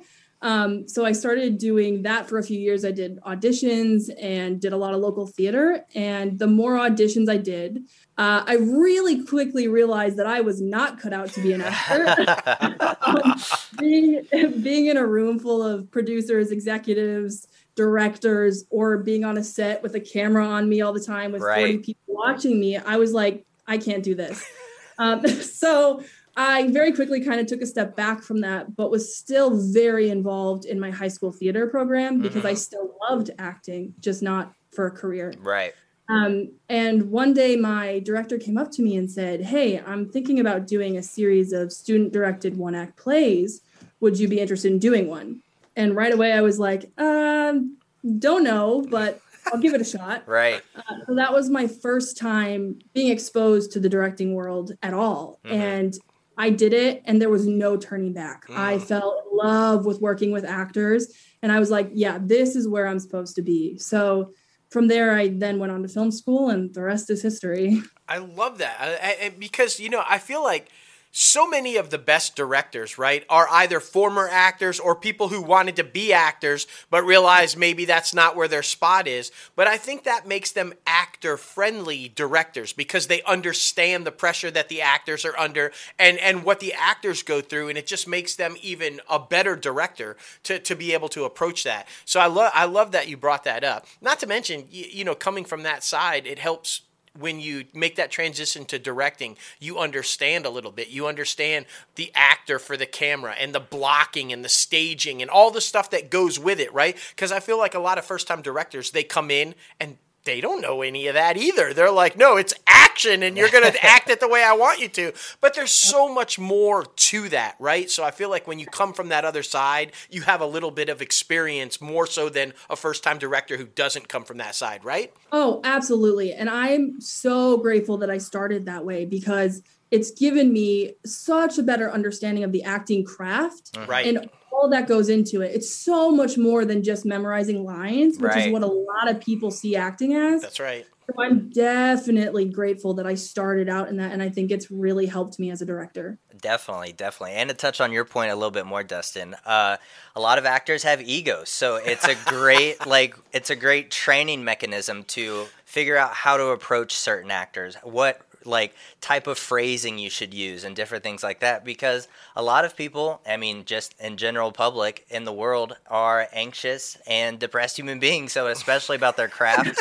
that we all know and love i can imagine like they just don't want to mess up. That's the biggest thing. So coming from the acting world it's a very very strong advantage in your game because he also came from the acting world so that helps him Okay. talk to actors a lot as well and i'm i love cameras. I'm all about you know the shot the cinematography so that's why we're a really good act or a directing duo. So it's For been sure. an amazing ride. And how about you? Did you come from camera background at all or was that just something that you're just kind of learning about in school Yeah, so I really didn't. The only exposure that I really had to filmmaking was acting. mm-hmm. Um, so that was more of my background. But then through school, I went to Ringling College in Mhm. Sarasota, Florida. yeah So the way that program works is you're exposed to every element of the business. Sure. And you get experience in everything. So I really learned about the shot design and camera techniques and sound design and lighting and everything through that. Right. I mean, just to freaking put emphasis on how important all these different jobs are. It's kind of like an orchestra. If they all play like in the same melody, it all runs smoothly and just sounds beautiful. And I love to see it actually come to fruition. Yeah, and I think it's very important because the director is basically the the general on Yeah. the set, right? He's in charge of everything. And I and I've always said, and we talk about this a lot with a lot of the crew that we hire on and different things. It's like, how can you possibly direct something and, and lead people if you have no idea what these people do? Right? So you can't know whether they're doing it right or wrong or whether they're doing it well or horribly if you have no clue what they do. So Yeah. it's invaluable experience to learn all of the stuff that, like you said, the sound design, the lighting. You know, I mean, you bring in some layman people, they don't even know what backlighting means, right? Mm-hmm. So it, it's so important. And to your point with actors saying, you know, most people think, oh, they just memorize lines and they go out there and say them and kind of stuff. It's on the other side, it's so much more on the other side of the camera too. Directing is not just sitting and shouting action, right? There's so much more that goes into it. Talk about that a little bit in your process uh, as a director. Well, I mean, the first big thing for me is I'm an actor's director. And I think, again, that goes back to the fact that I started as an actor. Right. Um, so, I mean, that first and foremost is huge for me, um, making sure that I am always their biggest advocate on the set. Anything that they need, they're comfortable coming to me. We have an open dialogue about anything. So, that first and foremost is the most important thing, in my opinion.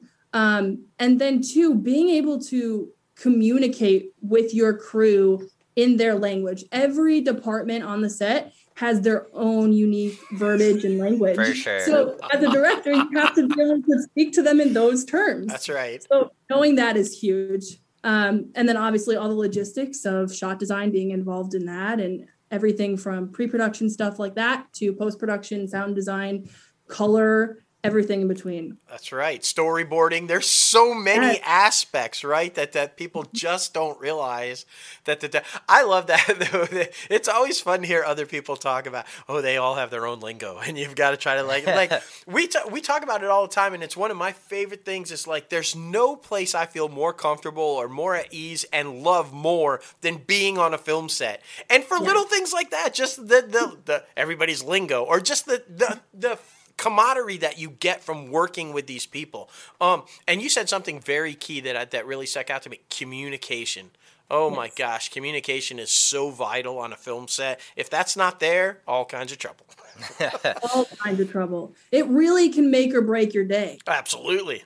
Definitely. It's And I like- mean, So important. and going before you even step on set the whole the writers room you got the producers you got all these other people that are involved way before actually getting on set. So talk about that process a little bit uh, especially for your film that you got coming out in june anchor.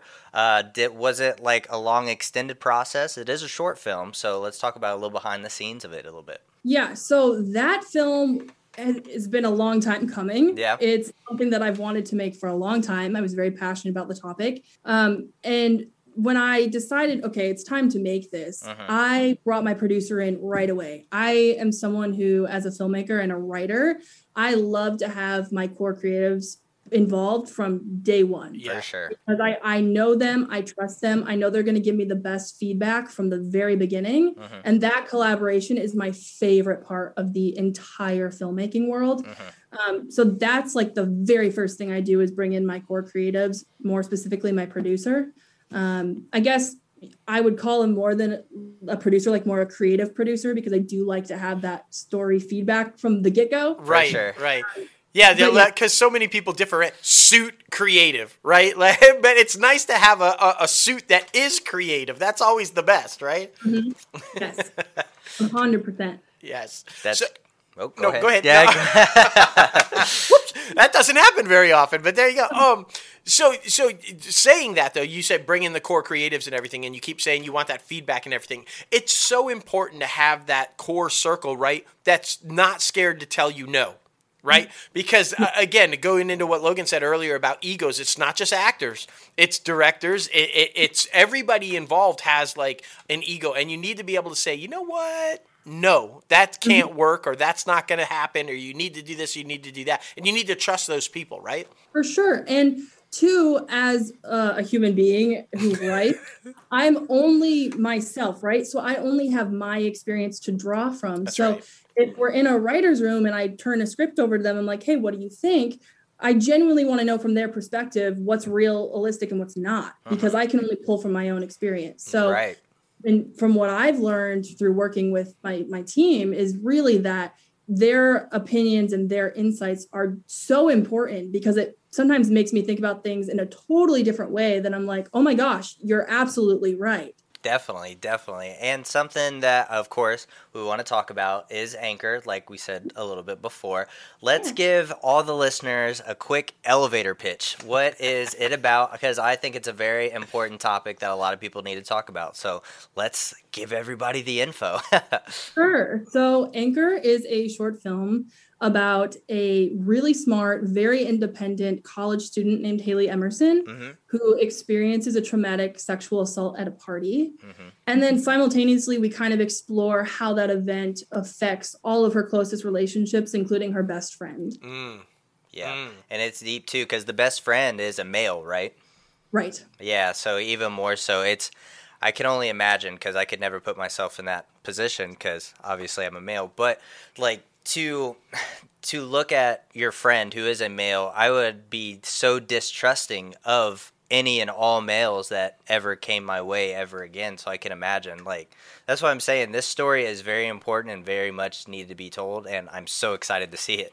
And t- talk about the title, anchor. Right? I- I- Is that is that a play off of feeling anchored to the situation as to what happened to her and how it's it, how it's affecting all of the relationships? Where does it t- where does the title come from? Yeah. So it's kind of a dual title. So her best friend in the film is a incredible swimmer. Mhm. He's Ah. the relay anchor.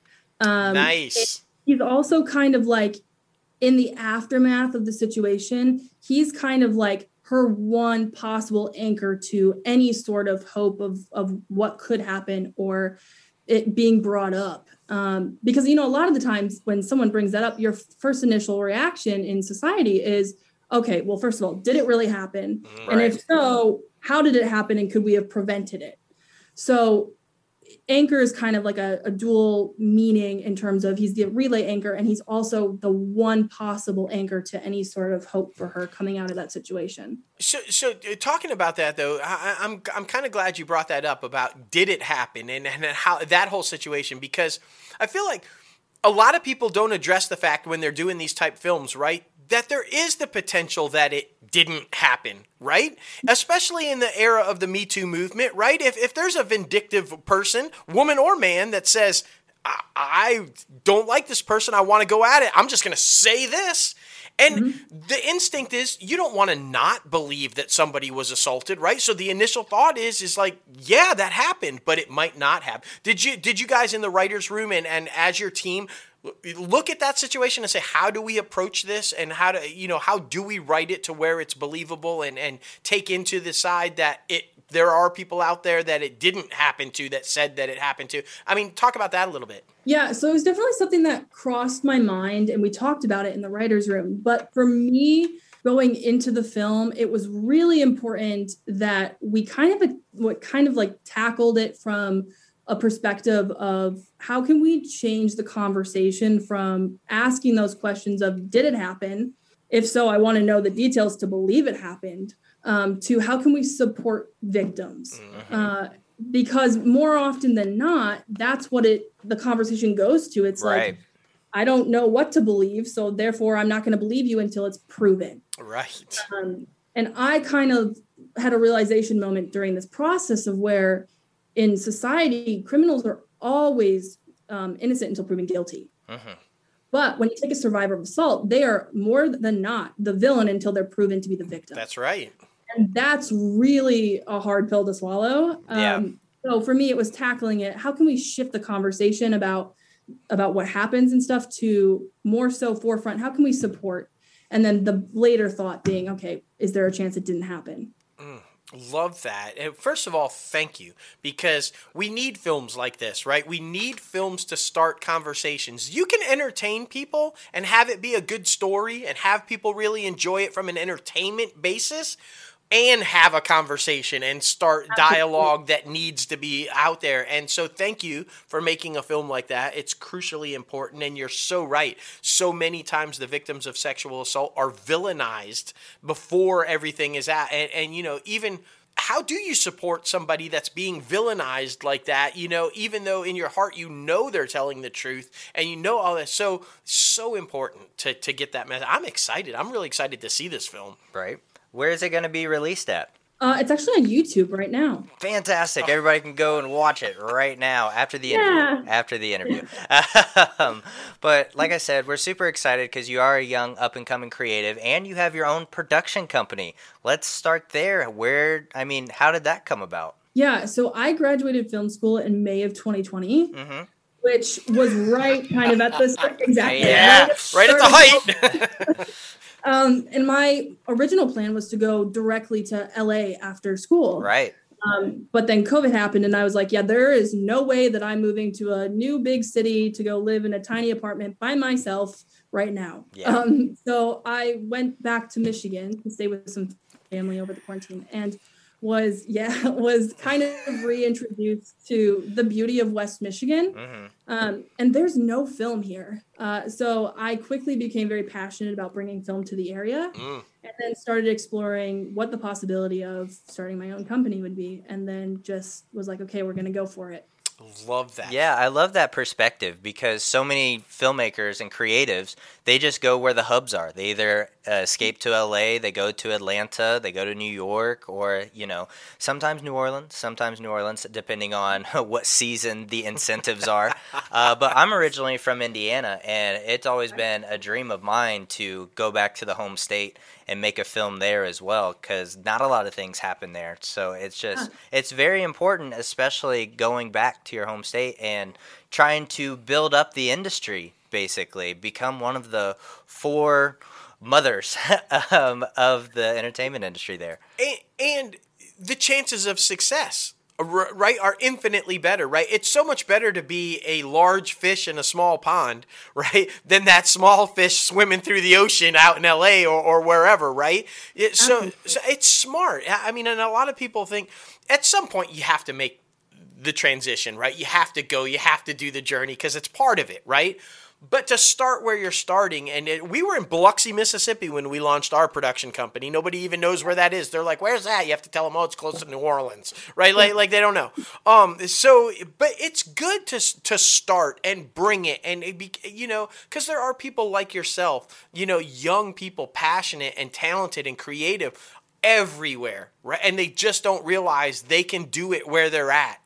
And, and, so people like yourself to inspire them and say you absolutely can do it where you're at and go for it. We love that. It's, it's what it's all about. And I think too the most important thing as someone trying to break into the industry is to make your own content.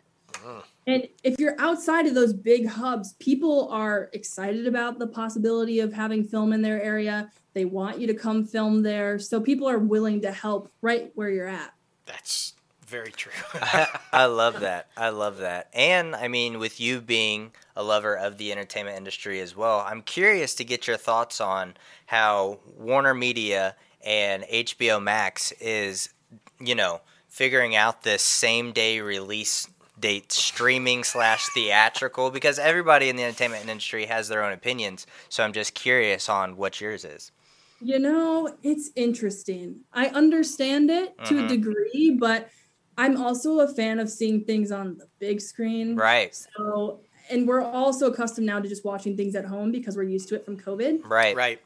But I don't. I miss the theaters, and I I would if I have a choice between streaming and going to a theater, I'll go to a theater. It, it, you know, uh, us too. Yeah. us too, wholeheartedly. Um, it's really interesting taking it back to suits and creatives, right? I think the suits all love the idea of we'll just throw it on the streamer on the same day, Beca- and investors love that because it's an opportunity for people to see it. It's gonna it's gonna make some revenue, right? Right. But creatives hate it because creatives make their stuff to be seen on the big screen, and the talent makes stuff to be seen on the big screen. And so, you know, th- there's that balance, right? You got to, it might make your investors happy, but you're going to piss off your creatives. And if you piss off your creatives, you might not be able to make more movies with those people. And then, so it's that, mm, what do we do, right? Absolutely. Yeah. Yeah. For sure thought it was just like a nice quick band-aid when everything was shut down, but then Right. once things started reopening, we should have taken that band-aid off and reevaluated everything. Like around the time where they released uh, the third Conjuring, I think that's when they start of Yeah. like should have started reevaluating things cuz like uh, the new Sopranos movie did not do well at the box office. Uh, Space Jam did not have legs at the box office. Just different types of, I think, big summer films and or fall films because now we're in the fall. Um, I feel like would have performed so much better if it wasn't for the same day streaming. Absolutely. And it's a totally different experience. Speaking of The Conjuring, I watched that at home because Yeah. I was like, okay, why not? Why not? Right. Yep. I was like, man, now I wish I saw it in a theater. I'm like, no, like, Yeah. it's not the same experience. Exactly. But now let's flip it to the other side for creators like you and for creators like us, right? Because the streaming platforms are brilliant for content creators like us, right? Yeah. They give us the opportunity to get our projects seen in, in, in a possibility of where we might not have ever had that opportunity before, right? And especially the stories that we're telling, the story that you told with, with the sexual assault victim, the story that we told with suicide and, and, and uh, abuse and, and bullying. Um, those are stories that aren't getting 4,000 screens, right? So we need that platform to be able to put those stories out there. And so there is a positive side for the streamers as well, right? So Oh, absolutely. Yeah, it's a tricky situation because again, as a consumer of film, I want to see it on the big screen. Right. that's But then right. as a creator, yeah, I you can't replace streaming. It's you know something that we just have to That's do, and very grateful for streaming services because of that. That's so right. it's just kind of like a tricky, tricky That's why we just walk. do our premieres at the movie theater. We do our Yeah. red carpet event. We see it on the screen and then put it wherever you want. Yeah, there you go.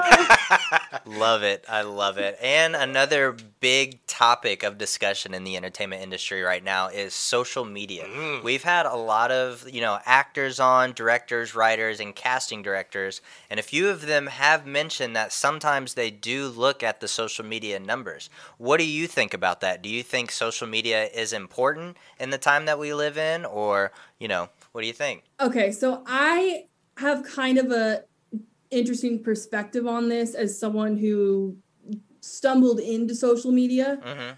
Um, never planned on using social media for any of this, and then uh, kind of ironically had a situation which I then kind of gained a little bit of traction. Mhm. Um, so now I see it as being extremely vital to the success of projects and how you market them.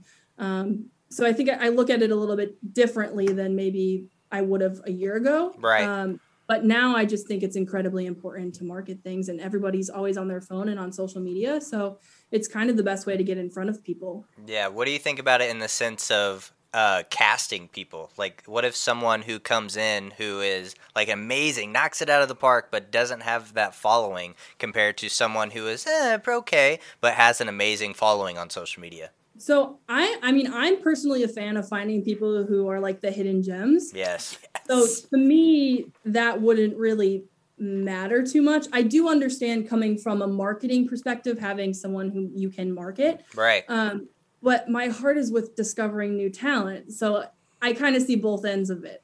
I love that. To- totally, because what what what's her name? Addison Rae is that it? Mm-hmm. Like for every Addison Rae, there's a hundred that have a huge following that can't do anything, right? And you cast them and like, oops. So you Yeah. you know you might strike gold once or twice, but you, you know, I, and we're with you. We like Uh, you know raw talent undiscovered talent right not that it isn't great to land a name or have somebody that's established and good right you need that for the money that i mean that that we there, it's a realistic business and it is a business but boy to find that raw undiscovered talent and say wow look what we just found that's amazing isn't it Yeah, that's when I find that like I got very lucky in Anchor with most all of my actors. Yeah. were like little hidden gems that I could have never imagined finding. Mhm. Um, and I look back at that, I'm like, man, we're just so lucky. Right?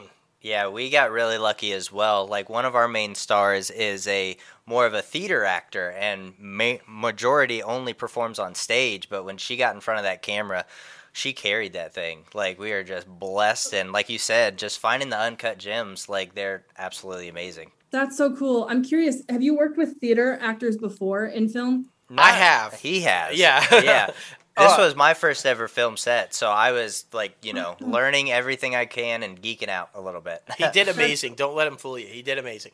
Uh, but yeah, I had worked w- with them in the past, and and th- there's been pluses and minuses to it, right? You know, because the, Yeah. the, coming from theater, the, you know, they understand the blocking. They do understand the staging. They understand, but they're clueless about cameras, right? And like, and not being over the top, and not being. It's like, ooh, what you have to do big on this, you don't have to do big here because the camera's right here, right? So, so facial expressions and and hands and stuff. So, I, I I think finding that mix, finding somebody that you know has got the talent, right, but mm-hmm. also understands that it's a different realm that you have to perform in eh, those are those are hard to find but i would never not cast a theater person because you can teach them the the camera side of it right you can't teach somebody to act they either can or they can't right um so yeah and, it's always fun it's always fun Yeah, that's my experience working with theater actors that come into film. It's so cool to watch them kind of do that transition. Right. Because they're learning and you're just seeing them process it. And it's just such a cool, cool experience working with theater actors. and that's where an actor friendly director is huge. Yes. right? Because you understand the, pro- the you know what they're doing and what the process is. And speaking of that how how how tight are you on the dialogue? Are you open with ad-libbing and like you know as long as they don't change your story you know are you cool with that as a director? Like go Oh, for it? absolutely. It's my favorite thing. So a really good example of that is with Anchor when we were writing the script, there was just a scene that I was like, man, this dialogue is just not working for me, but I, I don't know what it is. Um, so during the final callbacks, I said to my producer, I said, okay, I just want to do another round of auditions here and I want to do improv. yeah. Give them kind of a sense of, okay, this is what's going on in this scene, go for it. And that's it. Just tell them the direction kind of of what the scene is. And a lot of that scene ended up getting pulled from the improv. oh, I love And that. then Nice. again on the set, things change. So I always tell my actors what feels natural as long as it's not changing the direction of the story, go for it. Because Yeah. what feels natural to you is going to come across as natural on the screen. If you're trying to force out my words, if it doesn't feel right for you, it's just not going to work. Oh my gosh, we should take an old recording of a Zoom during one of our auditions, and it's like you just literally said what we said. Yeah, right. right. Like, like, honestly, almost word for word, because I, I'm the same way, and I even take it a little bit further, and I'm saying, don't do it as the character. Do it as what would you do in this situation? Because I need you to react naturally. So how would you react in this situation? And it always gives you the best stuff, right? So if you're ever like not sure about something, just let them go, and you get the best stuff. Well, and it's so it's genuine then. It's authentic. And Exactly. what you're going for with making a movie. You want everything to feel real and like you're watching real people and not, you know, crafted characters. That's right. Exactly, exactly. Well, to liven it up a little bit at the end of each episode, we always want to ask our guests, what are you currently streaming for television and what newest movie did you just see? So I I've seen it before, but I'm getting ready for the next season. Mhm. Um, I'm rewatching Yellowstone, Yo. Mm, yeah. And I love that show. I think it's so well done, and Taylor Sheridan is just a genius storyteller in general. So that's definitely what I've been watching. Are you excited for the prequel with Tim and Faith? Like that, that's going to be pretty awesome, right? You're gonna have to go back and listen. We interviewed Denim Richards. Like, eh, you should go back and listen to that interview. It's fantastic. Yeah, Oh, it, got, it got a little deep, well, It- but it we did did. talk about Costner and Yellowstone and a lot of stuff. But it got a little deep. Yeah. I like these conversations. That's good. That's right. Okay, and the next one we like to do to kind of keep it fun and exciting is what is your most embarrassing moment on set? Uh, I think okay. So I have one, but it's not on set. It was from back in my acting days when I did an audition. Okay. That's fine. It was actually my first audition for a student film, and I had the monologue prepared. I was all prepped and excited and ready to go. And it was I was living in Michigan at the time, and the audition was in Chicago. So I was probably a freshman in, in high school. And I went to my parents and I was like, "Can we please go to this audition?" Right. um, and we ended up going and you know i prepped the night before in the hotel i'm like okay feel ready i get there i walk into the room and i start my monologue and it's it's going good about halfway through it i'm just like uh, what am i supposed to say now Oh, shit. um, I don't remember. um, and so I was like, I'm sorry, can I start over? And, and the director was great. He's like, yeah, of course, of course. And at the time, I, I didn't realize that we were probably close on a closer playing field than I thought it being a student film and then Right. later going to film. Right. But so I started over and then I got probably maybe one sentence past where I was. And. and so uh, I was like, oh no. I was like, I'm so sorry. And then moved on to the cold read, but I couldn't tell you what the cold read was because my brain was focused on that train wreck. right. And at that moment, you're like on an island by yourself, by yourself. lost Yeah. with just like no help. Right? You're just like, Yeah. oh, yeah. That's I walked funny. out. I walked out of that audition room, got in the elevator, and the door shut, and I just I was like, oh, so bad. but look at you now. So there you go. Right? It all Exactly. worked out. That's Well, right. We love it. We love it. And like we talked about, it's all about social media now. So where can people follow you? Uh, Instagram, you can find me on Instagram at Paige Irene Bruns, Mhm. or my website is www.paigeirene.com. Fantastic. And we know your um, your production company has a uh, Instagram as well. So what's that one? Yeah, it's Affinity Insight Pictures. There it is. Nice, Fantastic. nice. We just want to push as much people there as possible because we're all about the support.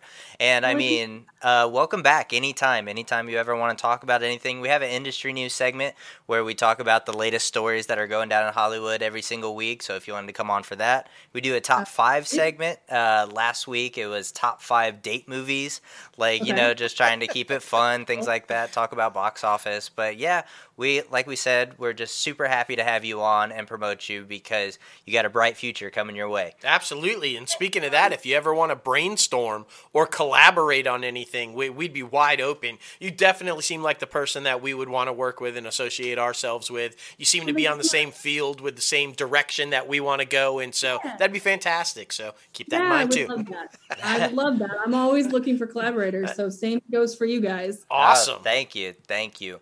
Well, listen, take care, and we'll be reaching out to you soon, and you have a great rest of the night. Thank you. Thank you guys so much for having me. oh, you're of very course, welcome. Of course. We'll talk to you later. Bye. right, bye-bye. Man, that was absolutely fantastic. I mean, it was yeah, uh, fantastic is the word. Uh, it just it's always so awesome to see young people going after the dream and succeeding, right? Agreed. I mean, this is a person much like yourself, you know, in her 20s says, "Hey, I got this dream, I got this goal and I want to do it." And smart enough to go, I need to go to a place where I can do it and be able to succeed and kind of how inspiring for all of our listeners out there that think that they can't do it. Exactly. Yes, you can do it. So, it's mm, amazing. Exactly. Have all the drive in the world. You just got to figure out where to focus it. And I love that she came back to her home state and Oh, started yeah. to build up that industry too, because it's all about giving back to the community that you came from, to be honest with you. So it's an amazing thing.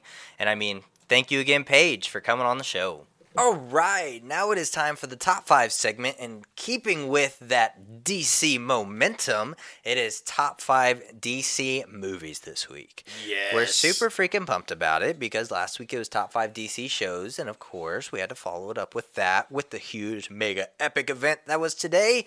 Uh, so that's why we're here. We're here. We're ready. We're here to rock and roll, man. Uh, my number five goes to Batman Beyond: Return of the Joker. Ooh. If you listened to last week's show, and we know you did, I mean, I said it. I said this was going to be on my list somewhere, and it is. This is by far one of my most favorite films coming from the DCEU. I mean, of course, it was back in the day, not that far back in the day, but a little bit back in the day. But my favorite interpretation of Batman is Batman passing on the cowl, in my opinion. So, especially when the quote unquote Dr. Crazy Ass supervillain comes back and you think he comes back, but he didn't. It was actually Jason Todd. Spoilers. Um, but it was great in my opinion, so that's why it's on my list. Number five, Batman Beyond: The Return of the Joker. Yeah, I mean, well done, well done. I was gonna put the Killing Joke on there, but I, I decided to leave it off, and um, I don't know, I, I just did. My number five is Justice League, the Snyder Cut.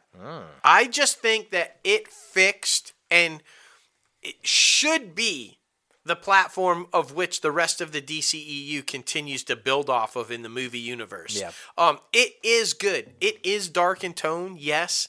There are some things that needed to, you know, be tweaked here or there, but it's a solid foundation to build the DCEU off of, especially if you're going to do the multiverse. So just I I I liked it, and I'm glad HBO Max finally gave the opportunity for people to see what it was supposed to be, and um and and uh, so yeah, it's one of my favorites, and I just think it should be continued. That's all I'm saying. Agreed, man. It was like one of my favorites too, but I didn't want to put it on my list because I knew it was going to be on yours.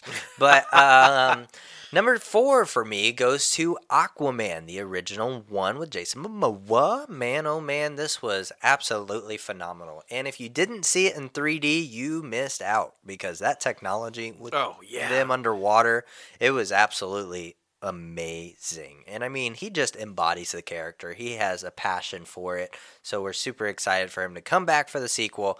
But the first one, like I said, was just groundbreaking in the sense of people got excited about it and not a lot of people were excited about DC movies for the last 10 years. So, in my opinion, one of the best so far, Aquaman. I, I agree with you. I mean, when it was first announced, I think a lot of people were like, you know, well, first of all, the first thing that came to mind when it was first announced was Vinny Chase and Aquaman on Yeah, right. Entourage, right? But I think, in all reality, and myself included, I think everybody was like, ooh, can we make Aquaman cool for the big screen? Because this is a guy who's basically rides around on a giant seahorse and talks to fish. Right. It, how cool could he be? But Momoa did it. Momoa Momoa pulled that awesome. shit off and made him like a badass. And so, well done to James Wan and Momoa for giving us a cool fucking Aquaman. I, yeah, it's a good choice. It's a good choice. Um, my number four is 1992's Batman Returns, the second time under the cowl for my Batman, Michael Keaton. Um, just brilliantly done with Danny DeVito's Penguin and Michelle Pfeiffer's Catwoman. Uh, just uh, it was so damn good. Uh, and and again, just upgraded. I, th- I think Keaton's Batman was even better than he was in Batman. Uh, I, I just it, it's it's a brilliant movie. Um, it's dark, right? But I think that's where we were going with it with Tim Burton, and I liked dark. Um, it touched on mental health. I mean, fucking Catwoman, Selina Kyle, that version was fucked up. Was. Um, you know, she she she had some issues, but then everybody did. It throw in the fact that it had Pee Wee Herman and Christopher Walken Right? winning all the way around. I just think it was a brilliant movie. Um, and yeah, my number four, Batman Returns. Yes, man. Yes. My number three goes to a newer one that we have out right now. It is the Suicide Squad, mm. James Gunn interpretation. I just thought this one was absolutely amazing. Uh, it was so much better than the first one, in my opinion. The comedic relief was there, the characters were there that not a lot of people know of, and then spin offs after spin offs. It's just absolutely amazing. I've rewatched this thing at least three times so far. And I mean, it just came out like two or three months ago. So I'm just saying, it's really damn good. but of course, you get the fucking, the standard James Gunn weird shit at the end with the fucking floating octopus. So, you know. But You it's know. James Gunn. But it's James Gunn. So I mean, you ha- you have to you have to have James Gunn weird stuff. Yeah. Um, I just like how he pieced it together, and whether you think it did or did not, um, may or may not take place in the same universe as David Ayer's Suicide Squad. Right. Same characters, same actors, right? Just totally different storyline, but they never didn't say that Will Smith's Deadshot still was like, or yeah, I mean, so it's interesting. You could conceivably weave them as in they were the same group, just different people this time. Um, I don't know. But some of the same characters died. It's true. Yeah. so you know, I, I, I don't know. Well, I, I don't know. It's James Gunn. Exactly. It's, it's all They good. can make it happen. They could make it happen. Uh, look. Okay, so let's see. My next one is uh, Wonder Woman. Yes. We talked about it a little bit uh, during the industry news with uh, Patty Jenkins, but I just thought this was absolutely brilliant. Um, it paid homage not only to Lynda Carter's iconic Wonder Woman from the 70s and my childhood and my crush and just like brilliance that that was. It not only paid homage to that, it not only paid homage to the what Wonder Woman is, what she stands for for women and little girls everywhere and and superheroes in general, but it also paid homage to Superman the movie um it just everything about it it it, it was the way you make a superhero movie in my opinion. And she did it brilliantly. And like honestly I- mean okay like i said lynda carter the og right? And childhood crush and i thought she was just like the most beautiful wonder woman ever but can we get any more freaking perfect at casting than Gal Gadot? Right. Like, if you're gonna say Wonder Woman, most beautiful Amazon on the face of the planet, a godly woman, like Gal Gadot was like the single best casting you could have ever picked. That woman is freaking beautiful, like just perfect Wonder Woman. Um, yeah, Wonder Woman number three. Oh, I don't have a crush or oh, man. anything. No, not at all. Not at all. Uh, number two for me goes to The Dark Knight Rises.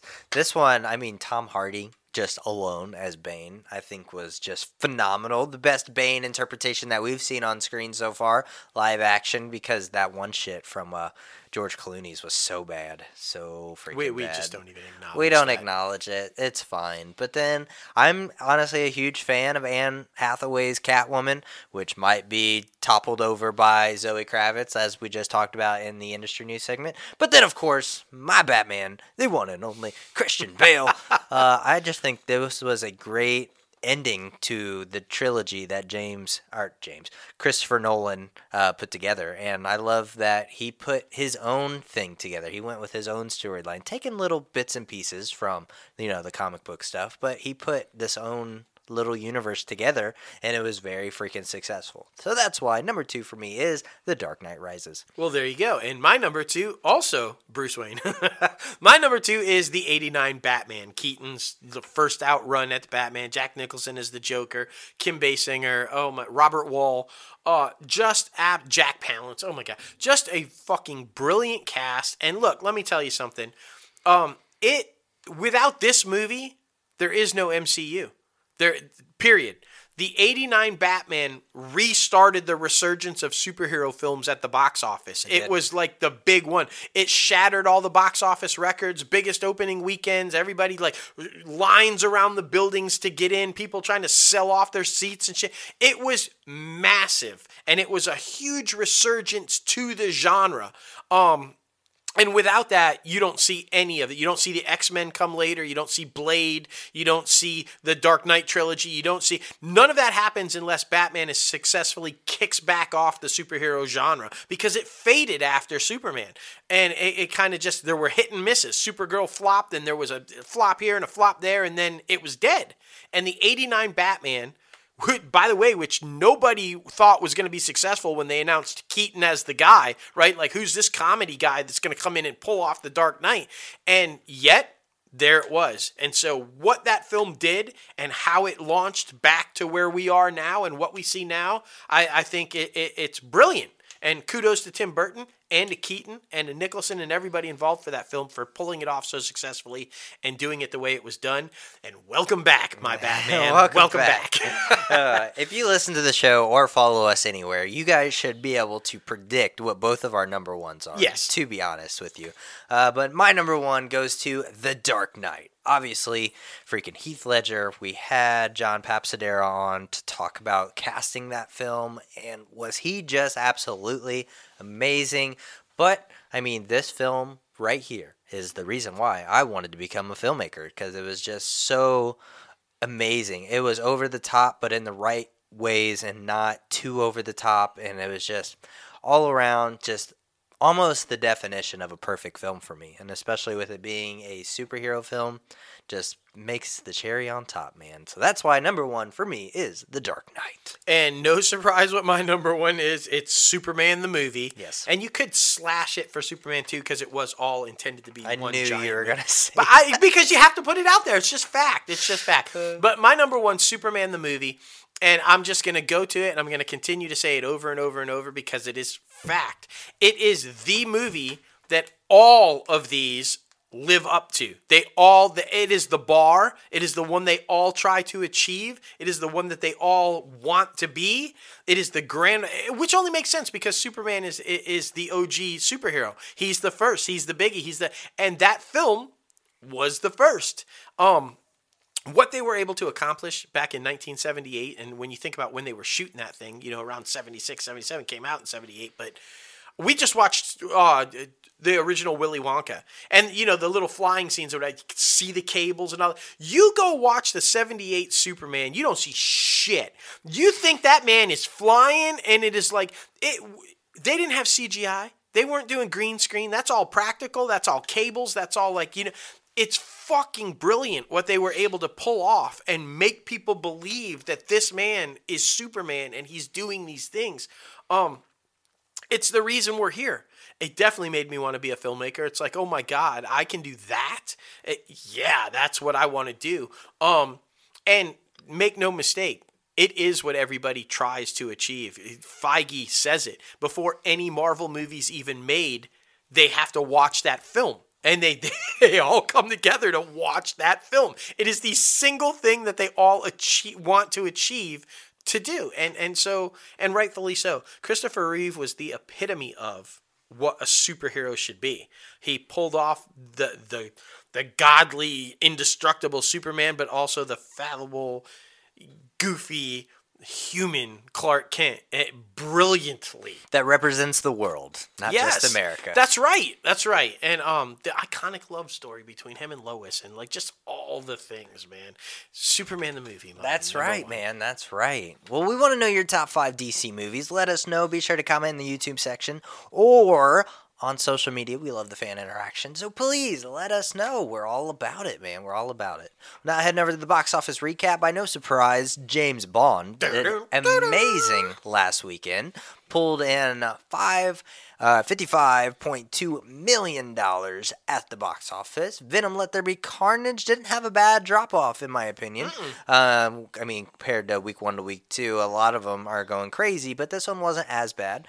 Thirty-one point eight million. Uh, the Addams Family uh, two came in at number three with ten point one. Shang Chi and the Legend of the Ten Rings is still hanging in there with 4.3 million and number 5 is the many saints of newark with 1.4 million. I'm surprised that's still in top 5 to be honest with you. Yeah, and good thing James Bond had a good, huge opening weekend because it's not going to be number one this week. it's not. It's not. I think fucking yeah halloween's gonna be amazing. I think that's obviously gonna top it. Yep. top it gonna take it to number 2 but dune man dune the week after that it's gonna be huge I'm yeah. opinion. I mean, Halloween needed to make all its money this weekend too. I'm curious to see where the last duel comes in. Right. That came out too, and like, are people still wanting to see Matt Damon and Ben Affleck? And like, you know, I I don't know. I want to see it, but the trailer is not appealing. I mean, Yeah, no, I agree. just them them in medieval times is really weird for me to see. I agree. but I want to see it just to see how it is. And now I just another one that, that that's coming out this weekend. I just want to put this out there because um they spelled it wrong.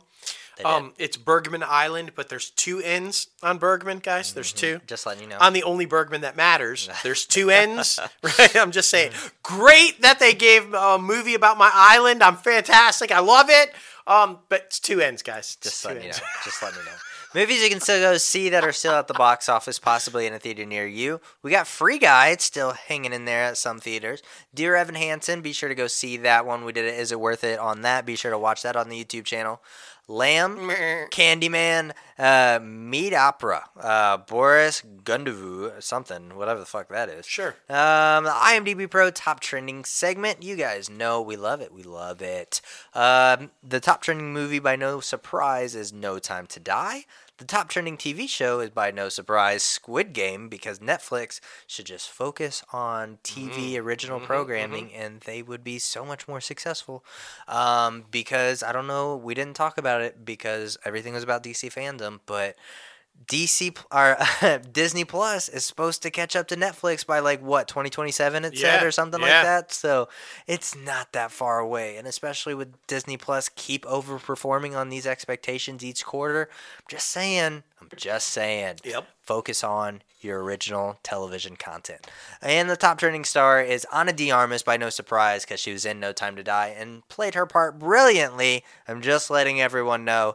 Ben, you're a dumbass. Um, Right. Yeah. Great show. Great show. It was fantastic. I mean, I I'm gonna make a prediction that I think uh, next week on the show, the top trending uh, trending TV show will either be one of two things: Dopesick or Peacemaker. It's gonna be one of those. Will be the top trending show. I'm Yeah. just gonna say it. Uh, the the reviews and just the the overall blitz of positivity from the fans and the critics for Dopesick. It's unreal. Yeah. So I, I would not be at all surprised if, if that's number one. But then Peacemaker had a huge fandom, so that could potentially do it as well. So exactly. I'm just making that prediction. It's gonna be interesting, man. It's gonna be interesting. We gotta thank our guest one more time, the one and only Paige Irene Bruns, for coming on the show. Be sure to follow her at her name, basically. I mean, if you follow us on any of our platforms, we at her all the time. So be sure to follow her, uh, Twitter and Instagram. Be sure to follow the company and podcast at Crazy Ant Media and at ItCap Podcast. You guys know you can follow us both personally on social media. Myself at JLo Fantastic and At Crazy Ant Guy 1970. that's right, buddy. And you guys know you can subscribe to the podcast anywhere you listen to your podcast Anchor, Apple Fact. Podcasts, Spotify, Google Play Music, our Radio Podbean, Stitcher, so much more. And be sure to subscribe to the YouTube channel. Uh, hit the like button on the video, subscribe to the channel, and ring the bell for all the latest and greatest notification that we have coming out on the channel because it is important to you, it's important to us, and it's important to everyone in the world. I mean, I'm just going to say it. Um, and be sure to visit our website, www.crazyantmedia.com, where you can start rocking the latest and greatest Crazy Ant Media gear. New merch is just right around the corner. yes. So freaking excited. May- And maybe something to do with a pumpkin. Maybe. I don't know. Who knows? Who freaking knows? Because pumpkins aren't just for Halloween. exactly. Oh, It's that's true. shit. That's a T-shirt. That's a Like, shit. may- maybe that's coming. I don't know. Oh, Pumpkins. They're not just for Halloween. Exactly, man. Exactly. but I mean, like I said before we started recording, Peacemaker, Peacemaker, the It happens to everybody, buddy. Don't worry. whatever. The Flash. If you're not watching the YouTube channel, you, you missed out. Peacemaker, The Flash, and I don't even know what the third thing was. Uh, the Batman. uh, no, that wasn't for me though. Oh, that, I mean, alright. you, you, but uh, Peacemaker, The Flash, and Black Adam. Those three things. Those are the most three that I'm anticipating. Yeah, uh, I uh, the Batman, Flash, and Keaton's Batman. Uh, yeah, and um, yeah, I just I'm most excited about those. But I, also Batman: The Caped Crusader. Yeah. a fucking more adult version of Batman the animated series. Sign me up. Yeah, they probably saw the success of Harley Quinn. and Were like, oh, let's go. Oh, for it. Oh, we can go for it. Yeah, Bruce Timm's like, come on. Yeah, exactly. exactly. But there's somebody that has to be introduced to one of these freaking universes somehow, I mean, some way. It only makes she would be the best superhero ever. Like, Ever the one, the only. Oprah.